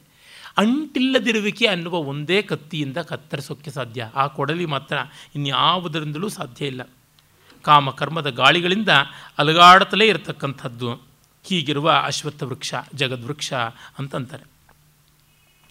ಇದನ್ನು ಮೀರಿದವರು ನಿತ್ಯೋ ಅನಿತ್ಯಾನಾಂ ಚೇತನಶ್ಚೇತನಾನಾಂ ಏಕೋ ಬಹೂನಾಂ ಯೋ ವಿದಧಾತಿ ಕಾಮಾನ್ ತಮಾತ್ಮಸ್ಥಂ ಯೇ ಅನುಪಶ್ಯಂತಿ ಧೀರಾಃ ತೇಷಾಂ ಶಾಂತಿ ಶಾಶ್ವತಿ ನೇತರೇಷಾಂ. ಅನಿತ್ಯ ವಸ್ತುಗಳಲ್ಲಿ ನಿತ್ಯವನ್ನು, ಜಡದಲ್ಲಿ ಚೈತನ್ಯವನ್ನು, ಅನೇಕದಲ್ಲಿ ಏಕವನ್ನು ಯಾರು ಕಾಣಬಲ್ಲರೋ ಅವರಿಗೆ ಶಾಂತಿ, ಇನ್ನು ಬೇರೆ ಯಾರಿಗೂ ಅಲ್ಲ ಅಂತ. ಯಾರು ದ್ವಂದ್ವಗಳಲ್ಲಿ ಸಮತ್ವವನ್ನು, ಸಮಾಧಾನವನ್ನು ಕಾಣಿಸ್ತಾರೋ ಅವರೇ ಶಾಂತರು. ಅಸಮದಲ್ಲಿ ಸಮತೆಯನ್ನು, ವಿಷಮದಲ್ಲಿ ಮೈತ್ರಿಯನ್ನು, ಅಸಮಂಜಸದಿ ಸಮನ್ವಯ ಸೂತ್ರ ನಯವ, ವ್ಯಸನಮಯ ಸಂಸಾರದಲ್ಲಿ ವಿನೋದವ ಕಾಣ್ಬ ರಸಿಕತೆಯೇ ಯೋಗ ಅಂತಂದರು. ಅಂದರೆ ಈ ಅಶಾಂತಿಯನ್ನು ಹೆಚ್ಚು ಮಾಡೋರು ಯಾರು ಸ್ಪಷ್ಟವಾಗಿ ಗೊತ್ತಾಗುತ್ತದೆ. ನಮ್ಮ ಕ್ರಾಂತಿವಾದಿಗಳು, ವಿಶೇಷವಾಗಿ ಎಲ್ಲ ನಾಸ್ತಿಕ ವರ್ಗಕ್ಕೆ ಸೇರುವಂಥವರು ಅಂದರೆ ಅದೇ ತರಹ. ಕಮ್ಯುನಿಸಮ್ನ ಮುಖ್ಯ ಲಕ್ಷಣವೇ ಅದು, ಅತ್ಯಂತ ಅವಾಸ್ತವದ ಮೇಲೆ ನಿಂತಿರುವಂಥದ್ದು, ಪ್ರಕೃತಿ ಪಾರಮ್ಯವನ್ನು ವಿರೋಧಿಸಿರ್ತಕ್ಕಂಥದ್ದು, ಸ್ವಭಾವ ವಿರುದ್ಧವಾದದ್ದು, ಜೀವ ವಿರುದ್ಧವಾದದ್ದು. ಅದು ಕಾರಣ ಇಷ್ಟೇ, ನೆಮ್ಮದಿಯನ್ನು ಕೆಡಿಸಬೇಕು, ಆಗಲೇ ಜನ ದುಡಿಮೆ ಮಾಡೋದು, ನೆಮ್ಮದಿಯನ್ನು ಕೆಡಿಸಬೇಕು ಆಗಲೇ ಬಂಡಾಯ ಹೇಳೋದು, ನೆಮ್ಮದಿಯನ್ನು ಕೆಡಿಸಬೇಕು ಆಗಲೇ ಬಂಡವಾಳಶಾಹಿಗಳ ವಿರುದ್ಧ ಹೋರಾಡೋದಕ್ಕೆ ಸಾಧ್ಯ ಅಂತ. ಸರಿ, ನೆಮ್ಮದಿಯನ್ನು ಕೆಡಿಸ್ತೀರಾ, ಆಮೇಲೆ ನೆಮ್ಮದಿಯಾಗಿರೋದಕ್ಕೆ ಸಾಧ್ಯವೋ? ತತಕ್ಕಿಂ ತತಕ್ಕಿಂ ತತಕ್ಕಿಂ ತತಕ್ಕಿಂ. ಒಂದು ಮತ ಜಗತ್ತಿಗೆಲ್ಲ ಬರಲಿ, ಒಂದು ರಾಜನ ಆಳ್ವಿಕೆ ಬರಲಿ, ಒಂದೇ ಕುಲ ಇರಲಿ, ಒಂದೇ ಲಿಂಗ ಇರಲಿ, ಅದು ಬೇಕಾದ್ರೆ ಬರ್ಬೋದೋ ಏನೋ, ಆಗ ಜಗತ್ತು ನೆಮ್ಮದಿಯಾಗಿರುತ್ತದೆ ಅಂತ. ಏನೂ ಇಲ್ಲ, ಜಗತ್ತಾಗಿರುವವರೆಗೂ ನೆಮ್ಮದಿ ಇಲ್ಲವೇ ಇಲ್ಲ. ಈಗ ಜಗತ್ತೆಲ್ಲ ಇಸ್ಲಾಂ ಆದರೆ ನೆಮ್ಮದಿ ಇರೋದಕ್ಕೆ ಸಾಧ್ಯವಾ? ಇಸ್ಲಾಮಿಕ್ ದೇಶಗಳೇ ಇರಾಕ್, ಇರಾನ್ ಎಲ್ಲ ಎಷ್ಟು ಕಚ್ಚಾಡಿಕೊಳ್ಳುತ್ತವೆ ಅಂತ ನೋಡಿದ್ದೀವಿ ನಾವು. ಪಾಕಿಸ್ತಾನ, ಬಾಂಗ್ಲಾದೇಶ ಎಷ್ಟು ಎಣ್ಣೆ ಸೀಗೆಕಾಯಿ ಮಾಡಿಕೊಳ್ತು ಅಂತ ನೋಡಿದ್ದೀವಿ. ಒಂದು ಮನೆಯಲ್ಲಿಯೇ ಹೊಂದಾಣಿಕೆ ಇಲ್ಲ ಅಂತ ನಾವು ನೋಡ್ತಾ ಇರುವಾಗ, ಒಬ್ಬ ವ್ಯಕ್ತಿಯೇ ನಿನ್ನೆ ಇದ್ದ ನನಗೂ ಇವತ್ತಿದ್ದ ನನಗೂ ತಗಾದೆ ಬರ್ತಾ ಇದೆ ಅಂದರೆ ಎಲ್ಲಿ? ಹೀಗಾಗಿ ನಾವು ಏಕರೂಪತೆಯನ್ನು ತಂದಾಗ ಸರಿಯಾಗುತ್ತದೆ ಅಂತಂದರೆ ಅಲ್ಲ, ಏಕಸ್ವರೂಪವನ್ನು ತರಬೇಕು. ಏಕಸ್ವರೂಪ ಅನ್ನುವುದು ಎಲ್ಲಿಂದಲೂ ಹಿಡ್ಕೊಂಡು ಬರಬೇಕಾಗಿಲ್ಲ, ನಾವು ನಮ್ಮ ಮಟ್ಟಿಗೆ ತಿಳ್ಕೊಂಡ್ರೆ ಸಾಕಾಗುತ್ತದೆ. ಈ ಜಗತ್ತು ಬಹುರೂಪಿಯಾದದ್ದು, ನಾವು ಅದನ್ನು ಏಕಸ್ವರೂಪದ ಬ್ರಹ್ಮ ತತ್ವದಿಂದ ಗಮನಿಸಿಕೊಳ್ಳಬೇಕು. ಅಂದಾಗ ಸಹನೆ, ಸೈರಣೆ, ಅಂಗೀಕಾರ ಬುದ್ಧಿ ಇವೆಲ್ಲ ಬರುತ್ತದೆ. ಇದು ಕಷ್ಟಕ್ಕೂ ವ್ಯತಿರಿಕ್ತವಾಗಿದ್ದಾರೆ, ಅದರಿಂದಾಗಿ ಅವರಿಗೆ ಶಾಂತಿ ಇಲ್ಲ ಅಂತ ಸ್ಪಷ್ಟವಾಗಿ ವೇದ ಹೇಳಿದೆ. ತದೇತದಿತಿ ಮನ್ಯಂತೆ ಅನಿರ್ದೇಶ್ಯಂ ಪರಮಂ ಸುಖಂ ಕಥಂನು ತದ್ವಿಜಾನೀಯಾಂ ಕಿಮು ಭಾತಿ ವಿಭಾತಿ ವಾ. ಇದನ್ನು ಹೀಗೆ ಅಂತ ನಿರ್ದೇಶಿಸಿ ತಿಳ್ಕೊಳ್ಳೋಕ್ಕೆ ಆಗದೇ ಇರುವಂಥದ್ದನ್ನು ಅವರು ಸ್ಪಷ್ಟ ಮಾಡಿಕೊಂಡಿರ್ತಾರೆ. ಈಲಾಗನಿ ವಿವರಿಂಪಲೇನು ಚಾಲ ಸ್ವಾನುಭವ ವೇದ್ಯಮೆ ಅಂದ್ರಲ್ಲ ತ್ಯಾಗರಾಜರು, ಅದನ್ನು ಅವರು ಸ್ಪಷ್ಟ ಮಾಡಿಕೊಂಡಿರ್ತಾರೆ. ಜ್ಞಾನಿಗೂ ಅಜ್ಞಾನಿಗೂ ಇರುವ ಲಕ್ಷಣ ಈ ಸ್ಪಷ್ಟತೆಯೇ, ಈ clarity of understanding and experience. ನಾವು ಎಷ್ಟೋ ಬಾರಿ ರುಚಿಯಾದ ಊಟ ಮಾಡಿರ್ತೀವಿ, ಆ ರುಚಿಯ ಸ್ವರೂಪ ಏನು ಅಂದರೆ ಒಂದು ಸ್ವಲ್ಪವೂ ನಿರ್ವಚನ ಮಾಡೋಕ್ಕಾಗಲ್ಲ. ಸಂಗೀತ ಕೇಳಿದ್ವಿ, ಚೆನ್ನಾಗಿತ್ತಾ ಅಂತಂದರೆ ಹಾಗೂ ಹೇಳೋಕ್ಕಾಗಲ್ಲ ಹೀಗೂ ಹೇಳೋಕ್ಕಾಗಲ್ಲ ಅಂತ ಒದ್ದಾಡ್ತೀವಿ. ಅನುಭವಗಳಿಗೆ ಸ್ಪಷ್ಟತೆಯನ್ನು ಎಷ್ಟೆಷ್ಟು ತಂದುಕೊಳ್ತೀವಿ, ಅಷ್ಟೆಷ್ಟು ಉತ್ಕಟವಾಗಿ ಅದನ್ನು ಅನುಭವಿಸಿದ್ದೀವಿ, ಅಷ್ಟೆಷ್ಟು ಸ್ಪಷ್ಟವಾಗಿ ಅದನ್ನು ಕಂಡಿದ್ದೀವಿ. ಅದರಿಂದ ಅಷ್ಟೆಷ್ಟರ ಮಟ್ಟಿಗೆ ತೃಪ್ತಿ ಹೆಚ್ಚಾಯಿತು ಅಂತ ಗೊತ್ತಾಗುತ್ತದೆ. ಯಾರಿಗೆ ಅನುಭವಗಳಲ್ಲಿ ಸ್ಪಷ್ಟತೆ ಇಲ್ಲವೋ ಅವರಿಗೆ ತೃಪ್ತಿಯೂ ಇರುವುದಿಲ್ಲ. ಅವಸರ ಸುಲಭವಾಗಿ ಏನೋ ತಿಂದುಕೊಂಡು ಹೋಗ್ತಾರೆ, ಅವರಿಗೆ ರುಚಿ ಅನುಭವವೇ ತೃಪ್ತಿಯಾಗಿಲ್ಲದೆ ಇರೋದ್ರಿಂದ ಮತ್ತೆ ಕಾರಲ್ಲಿ ಹೋಗುವಾಗ ಒಂದು ಮೊಳದುದ್ದದ್ದು ಕೂಲ್ ಡ್ರಿಂಕ್ಸ್ ಬಾಟ್ಲ್ ಇಟ್ಕೊಂಡಿರ್ತಾರೆ, ಒಂದು ಮಾರುದ್ದದ್ದು ಫ್ರೆಂಚ್ ಫ್ರೈಯೋ ಮತ್ತೊಂದೋ ಮಗದೊಂದೋ ಜೊತೆಯಲ್ಲಿ ಬಡ್ಕೊಂಡು ತಿಂದುಕೊಂಡು ಹೋಗ್ತಾರೆ. ಮತ್ತು ಡಾಕ್ಟ್ರ್ ಹತ್ರ ಹೋದರೆ ಕೊಲೆಸ್ಟ್ರಾಲ್ ಜಾಸ್ತಿ ಆಯಿತು, ವೆಯ್ಟ್ ರೆಡ್ಯೂಸ್ ಮಾಡಿ, ಅದಕ್ಕೆ ಸೊಂಟಕ್ಕೊಂದು ಮ್ಯಾಗ್ನೆಟಿಕ್ ಟೇಪ್ ಕಟ್ಕೊಂಡು ವ್ಯಾಯಾಮ ಮಾಡದೆಯೇ ಸಣ್ಣಕ್ಕಾಗ್ಬೋದು ಅಂತ. ಆ ಟೇಪ್ ಸಣ್ಣಕ್ಕಾಗ್ಬೋದು, ಮ್ಯಾಗ್ನೆಟಿಕ್ ಫೀಲ್ಡ್ ಸಣ್ಣಕ್ಕಾಗಿ ಸೊರಗಿ ಸಾಯಬಹುದೇ ಹೊರತು ನಾವಂತೂ ಸಣ್ಣ ಆಗೋದಿಲ್ಲ. ಎಲ್ಲಿ ಆದರೂ ಉಂಟೆ. ನನಗೆ ಬದಲಾಗಿ ಇನ್ನು ಯಾರಿಗಾದ್ರೂ ಕೂಲಿ ಕೊಟ್ಟು ವ್ಯಾಯಾಮ ಮಾಡಿಸೋದಕ್ಕೆ ಹೇಗೆ ಸಾಧ್ಯವೋ ಅದೇ ರೀತಿಯಾಗಿ ಅರೆ ಎಲ್ಲ ಚಾನೆಲ್ಗಳಲ್ಲಿ, ಎಲ್ಲ ಮುಂದುವರೆದ ದೇಶಗಳಲ್ಲಿ ಇದನ್ನು ಕೊಳ್ಳೋರು ಇದ್ದಾರೆ, ಮಾರೋರಂತೂ ಇದ್ದೇ ಇದ್ದಾರೆ. ಆ ರೀತಿಯಾಗಿ ಅಂತ ಗೊತ್ತಾಗುತ್ತದೆ. ಅದು ಸ್ಪಷ್ಟತೆ ಬೇಕು, ಅನುಭವದ ತೀವ್ರತೆ ಬೇಕು. ಹಾಗಿದ್ದಾಗ ಎಲ್ಲ ಬಹಿರಂಗದ ಬೆಳಕುಗಳನ್ನು ಮೀರಿದ ಸ್ಥಿತಿಯನ್ನು ತತ್ರ ಸೂರ್ಯೋಭಾತಿನ ಭಾತಿ ಚನ್ನ ಚಂದ್ರ ತಾರಕಂ ನೇಮ ವಿದ್ಯುತೋ ಭಾಂತಿ ಕುತೋಯಮಗ್ನಿ ತಮೇವ ಭಾಂತಮನುಭಾತಿ ಸರ್ವಂ ತಸ್ಯ ಭಾಸಾ ಸರ್ವಮಿದಂ ವಿಭಾತಿ ಅನ್ನುವ ಸ್ಥಿತಿ ಬರ್ತದೆ ಅಂತ ಹೇಳಿ ಆಗಿದೆ. ಮತ್ತು ಯದಿದಂ ಕಿಂಚ ಜಗತ್ಸರ್ವಂ ಪ್ರಾಣ ಏಜತಿ ನಿಸೃತಂ ಮಹದ್ಭಯಂ ವ್ರಜಂ ವಜ್ರಂ ಉದ್ಯತಂ ಯ ಏತದ್ವಿದು ಅಮೃತಾಸ್ತೆ ಭವಂತಿ. ಈ ಒಂದು ಜಗತ್ತು ಯಾವುದಿದೆ ಅದು ಚೈತನ್ಯವಿದ್ದಾಗ ಮಾತ್ರ ಇರುತ್ತದೆ, ಆ ಚೈತನ್ಯ ಇಲ್ಲದೆ ಇದ್ದಾಗ ಇಲ್ಲ. ಈ ಚೈತನ್ಯ ಹೋಗಿಬಿಡುತ್ತದೆ ಅನ್ನೋದಿದೆಯಲ್ಲ, ಸರ್ವಂ ಪ್ರಾಣ ಏಜತಿ ನಿಸೃತಂ ಮಹದ್ಭಯಂ ವಜ್ರಂ ಉದ್ಯತಂ. ಪ್ರಾಣ ಹೋಯಿತು ಅಂತನ್ನೋ ಭಯ ಇರೋದೇನೆ ವಜ್ರಾಘಾತ. ಎಲ್ಲರಿಗೂ ಜೀವೋ ಜೀವಸ್ಯ ಜೀವನಂ ಅಂತೋ ತರಹ ಜೀವವೇ ಪರಮ ಪ್ರಿಯವಾದದ್ದು. ಅದಿಲ್ಲದೆ ಬದುಕೋದಕ್ಕಾಗೋದಿಲ್ಲ, ಅದಿಲ್ಲದೆ ನಮಗೆ ಅಸ್ತಿತ್ವವೇ ಇಲ್ಲವಾದ್ದರಿಂದ ಎಲ್ಲಿ ಪ್ರಾಣ ಹೋಗುತ್ತೋ ಅಂತನ್ನುವ ಭಯ. ನಮಗೆ ಗೊತ್ತಿದೆಯಲ್ವ ಅಕ್ಬರ್ ಬೀರ್ಬಲ್ ಕಥೆ, ತಾಯ್ತನ ಅನ್ನೋದು ಎಲ್ಲದಕ್ಕಿಂತ ಪ್ರಿಯ ಅಂತ. ಇಲ್ಲ, ತನ್ನತನವೇ ಎಲ್ಲದಕ್ಕಿಂತ ಪ್ರಿಯ ಅಂತ ಬೀರ್ಬಲ್ ಹೇಳ್ದ. ಅದಕ್ಕೆ ಒಂದು ದೊಡ್ಡ ತೊಟ್ಟಿಯಲ್ಲಿ ತಾಯಿ ಕೋತಿಯನ್ನು, ಮರಿ ಕೋತಿಯನ್ನು ಇಟ್ಟು ನೀರು ಸ್ವಲ್ಪ ಸ್ವಲ್ಪವಾಗಿ ತುಂಬುತ್ತಾ ಬಂದರು. ತಾಯಿ ಕೋತಿ ಮರಿ ಕೋತಿಯನ್ನು ಕಂಕಳಲ್ಲಿ ಇಟ್ಕೊಳ್ತು, ಹೆಗಲ ಮೇಲೆ ಇಟ್ಕೊಳ್ತು, ತಲೆ ಮೇಲೂ ಇಟ್ಕೊಳ್ತು. ತೀರಾ ನೀರು ಅದರ ಮೂಗಿನವರೆಗೂ ಬಂದಾಗ ಮರಿಯನ್ನೇ ಕೆಳಗೆ ಹಾಕಿ ತಾನು ಅದರ ಮೇಲೆ ನಿಲ್ಲುವ ಪ್ರಯತ್ನ ಮಾಡಿತು ಅಂತ. ಆಗ ಜೀವೋ ಜೀವಸ್ಯ ಜೀವನಂ ಅನ್ನುವುದು ಒಂದು ರೀತಿಯಾಗಿ, ಮತ್ತು ಎಲ್ಲವೂ ಕೂಡ ಆತ್ಮನಸ್ತು ಕಾಮಾಯ ಅನ್ನುವುದು ತಾನೇ ತಾನಾಗಿ ಗೊತ್ತಾಯಿತು ಅಂತ. ಅಂದರೆ ಈ ಪ್ರಾಣ ಹೋಗುತ್ತದೆ ಎನ್ನುವ ಭಯ ಉಂಟಲ್ಲ, ತುಂಬ ತೀವ್ರವಾದದ್ದು. ನನ್ನ ತಾಯಿ ಆಲ್ಝೈಮರ್ಸ್ ಪೇಷಂಟ್, ಅವರಿಗೆ ಏನಾಗ್ತಾ ಇದೆ ಅನ್ನೋದು ಗೊತ್ತಾಗೋದಿಲ್ಲ. ಏನೋ ಒಂದು ಅಸಮಾಧಾನ, ಅಸುಖ ಅಥವಾ ಸಾಮಾನ್ಯ ಸುಖ ಇತ್ಯಾದಿ ಇರಬಹುದು ಅಂತ ವೈದ್ಯರು ಊಹಾಪೋಹಗಳನ್ನು ಮಾಡ್ತಾರೆ. ಆ ರೋಗದ ಸ್ವರೂಪ ನಿರ್ದೇಶನವೇ ಇನ್ನೂ ವಿಜ್ಞಾನ ಪ್ರಪಂಚದಲ್ಲಿ ಆಗಿಲ್ಲ. ಹಾಗಿದ್ದಾಗಲೂ ಅವರಿಗೆ ತಾನು ಯಾರು ಅಂತ ಗೊತ್ತಾಗದಿದ್ದಾಗಲೂ, ನಾನು ಯಾರು ಅಂತ ಗೊತ್ತಾಗದಿದ್ದಾಗಲೂ, ತಿನ್ನುವುದು ಯಾವ ಅನ್ನವೋ ತಿಂಡಿಯೋ ಅಂತ ಗೊತ್ತಾಗದೇ ಇದ್ದಾಗಲೂ, ರುಚಿ ಇತ್ಯಾದಿಗಳ ಅರಿವಿನ್ನೂ ಇದೆ. ಹಾಗಿರುವಾಗಲೂ ಕೆಲವೊಮ್ಮೆ ತಾನು ಬಿದ್ದು ಬಿಡ್ತೀನಿ, ಏನಾಗ್ಬಿಡ್ತೀನಿ ಅಂತ ಭಯದಿಂದ ಗಟ್ಟಿ ಕೈ ಹಿಡ್ಕೋತಾರೆ. ಅಂದರೆ ಏನು ತೋರಿಸುತ್ತೆ? ಬೀಳುವುದು ಪ್ರಮಾದ ಅನ್ನುವುದು. ಇದನ್ನೆಲ್ಲ ವಿಜ್ಞಾನಿಗಳು ಪ್ರಯೋಗ ಮಾಡಿಯೂ ನೋಡಿದ್ದಾರೆ. ಮಗು ಎಂದೂ ಜನ್ಮದಲ್ಲಿ ಬೀಳದೇ ಇದ್ದದ್ದು ಮೇಲಿಂದ ಕೆಳಕ್ಕೆ ಹಿಂಗೆ ಎಳೆಯುವಾಗ, ಇಳಿಸುವಾಗ, ಭರದಿಂದ ಇಳಿಸುವ ಪ್ರಯತ್ನ ಮಾಡಿದಾಗ ಅದು ಕಿಟಾರನೆ ಕಿರ್ಚಿಕೊಳ್ಳುತ್ತದೆ. ಬೀಳುವ ಅರಿವು ಅದಕ್ಕೆ ಯಾವುದೋ ಜನ್ಮಾಂತರ ತಂತುವಾಗಿದೆ ಅಂತ ಇತ್ಯಾದಿ ಎಲ್ಲ ಹೇಳ್ತಾರೆ. ಅಂದರೆ ಇಟ್ ಈಸ್ ಇನ್ಬಿಲ್ಟ್, ಅದು ಹಾರ್ಡ್ ಕೋರಾಗಿ ಅದು ಬಿಲ್ಟ್ ಆಗಿರ್ತಕ್ಕಂಥದ್ದರ ಹಾರ್ಡ್ವೇರಲ್ಲೇ ಅದು ನಿಶ್ಚಿತವಾಗಿದೆ ಅಂತ, ಅದರ ಸ್ವರೂಪದಲ್ಲಿ ಏನೇ ಈ ಭಯ ನಿಶ್ಚಿತವಾಗಿದೆ ಅಂತ. ಇವೆಲ್ಲ ಸ್ಥಾಯಿ ಭಾವಗಳು, ಭಯ, ಕ್ರೋಧ, ರತಿಹಾಸ, ಜುಗುಪ್ಸ ಇದ್ದೇ ಇರತಕ್ಕಂಥದ್ದು. ಆಹಾರ ನಿದ್ರಾ ಭಯಮೈಥುನಾನಿ ಅಂತ ಏನು ಹೇಳ್ತಾರೆ ಅವೆಲ್ಲ ಮೂಲತಃ ಇನ್ಬಿಲ್ಟ್ ಆಗಿದೆ. ಹಾಗಾಗಿ ಜೀವತ್ವ ಇರುವವರೆಗೂ ಅದು ಇದ್ದೇ ಇರ್ತದೆ ಅಂತ. ಈ ವಜ್ರಂ ಭಯಂ ಮಹತ್ ಭಯಂ ವಜ್ರಂ ಉದ್ಯತಂ ಎತ್ತಿಡಿದಿರುವ ವಜ್ರಾಯುಧ, ಯಾರು ಇದನ್ನು ತಿಳ್ಕೊಂಡಿದ್ದಾರೋ ಅವರು ಅಮೃತರಾಗ್ತಾರೆ ಅಂತ. ಅಂದರೆ ದೇಹಕ್ಕೆ ಅಂಟಿದ ಮರಣ ಅನ್ನುವ ಭಯ ಪ್ರತಿಯೊಂದು ಜೀವರಾಶಿಗೂ ಅಂಟಿದೆ. ನಾವು ದೇಹಕ್ಕೆ ಅಂಟದೇ ಇರುವ ಒಂದು ಕ್ಷಣವಾದರೂ ಅನುಭವಕ್ಕೆ ತಂದುಕೊಳ್ಳೋಕ್ಕೆ ಸಾಧ್ಯವಾ ಅಂತ ಅವಸ್ಥಾತ್ರಯ ಪ್ರಕ್ರಿಯೆಯಿಂದ ನೋಡಿಕೊಂಡವರು ಅಮೃತರಾಗ್ತಾರೆ. ಈ ಮರಣಭಯವೇ ಜಗತ್ತನ್ನು ನಡೆಸ್ತಾ ಇದೆ. ಜಗತ್ತನ್ನು ಜೀವ ಪ್ರೀತಿಗಿಂತ ಹೆಚ್ಚಾಗಿ ಮರಣ ಭೀತಿಯೇ ನಡೆಸ್ತಾ ಇದೆ ಅಂತ ವೇದ ಹೇಳುತ್ತದೆ. ಹಾರ್ಡೆಸ್ಟ್ ರಿಯಾಲಿಟಿ ಇದು. ಭಯಾತ್ ಅಸ್ಯಾಗ್ನಿಸ್ತಪತಿ ಭಯಾತ್ ತಪತಿ ಸೂರ್ಯ ಭಯಾದಿಂದ್ರಶ್ಚ ವಾಯುಶ್ಚ ಮೃತ್ಯುರ್ಧಾವತಿ ಪಂಚಮಃ. ತೈತ್ರಿಯದಲ್ಲಿ ಭೀಷೋಸ್ಮಾದ್ವಾತಃ ಪವತೆ ಭೀಷೋದೇತಿ ಸೂರ್ಯ ಅಂತ ಬರುವಂಥ ಮಾತುಗಳೇ ಇಲ್ಲಿ ಕಾಣಿಸುತ್ತವೆ. ಅಷ್ಟು ಮಾತ್ರವಲ್ಲ, ಹಿಂದೆ ನಾವು ನೋಡಿದ್ದೀವಿ ಮೃತ್ಯುರ್ಯಸ್ಯೋಪಸೇಚನಃ ಅಂತ. ಸಾವು ಅನ್ನೋದು ಭಯ ಪಟ್ಕೊಂಡು ಓಡುತ್ತದೆ. ಮೃತ್ಯುರ್ಧಾವತಿ ಪಂಚಮಃ, ಸಾವು ಓಡ್ತಾ ಇರ್ತದೆ. ಯಾಕೆಂದರೆ ಮಹಾಪ್ರಳಯದಲ್ಲಿ ಸಾವನ್ನು ಉಪ್ಪಿನಕಾಯಿ ಥರ ನಂಚಿಕೊಳ್ಳುತ್ತದೆ ಮೊಸರನ್ನಕ್ಕೆ ಬ್ರಹ್ಮವಸ್ತು ಅಂತಂತಾರೆ. ಇಹ ಚೇದ್ ಅಶಕದ್ ಬೋದ್ಧುಂ ಪ್ರಾಕ್ ಶರೀರಸ್ಯ ವಿಸ್ರಸಃ ತತಃ ಸರ್ಗೇಶು ಲೋಕೇಶು ಶರೀರತ್ವಾಯ ಕಲ್ಪತೆ. ಇಹ ಚೇದ್ ಅಶಕಃ ಬೋದ್ಧುಂ, ಇಲ್ಲಿಯೇ ಈಗಲೇ ತಿಳ್ಕೊಳ್ಳೋದಕ್ಕೆ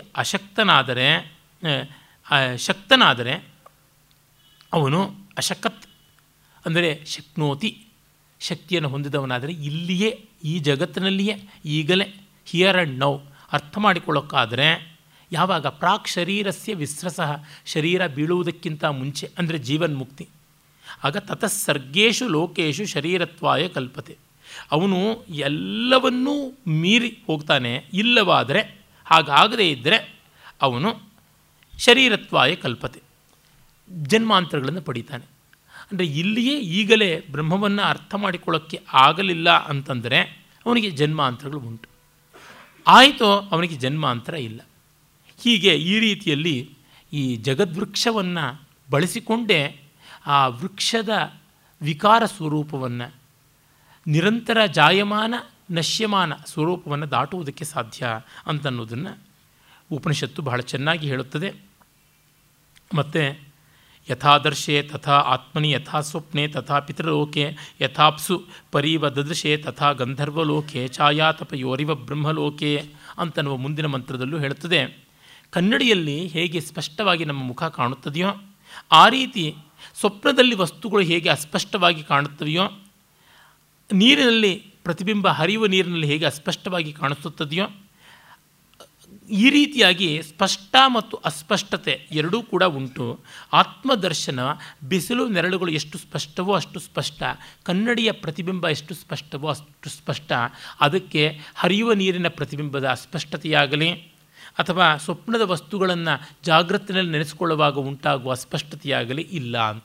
ಅಂದರೆ ಜ್ಞಾನ ಅನ್ನುವುದು ಸ್ಪಷ್ಟವಾದದ್ದು, ಸಂದಿಗ್ಧತೆಗೆ ಗೊಂದಲಕ್ಕೆ ಅವಕಾಶವೇ ಇಲ್ಲದೇ ಇರತಕ್ಕಂಥದ್ದು ಅಂತ ಹೇಳ್ತದೆ.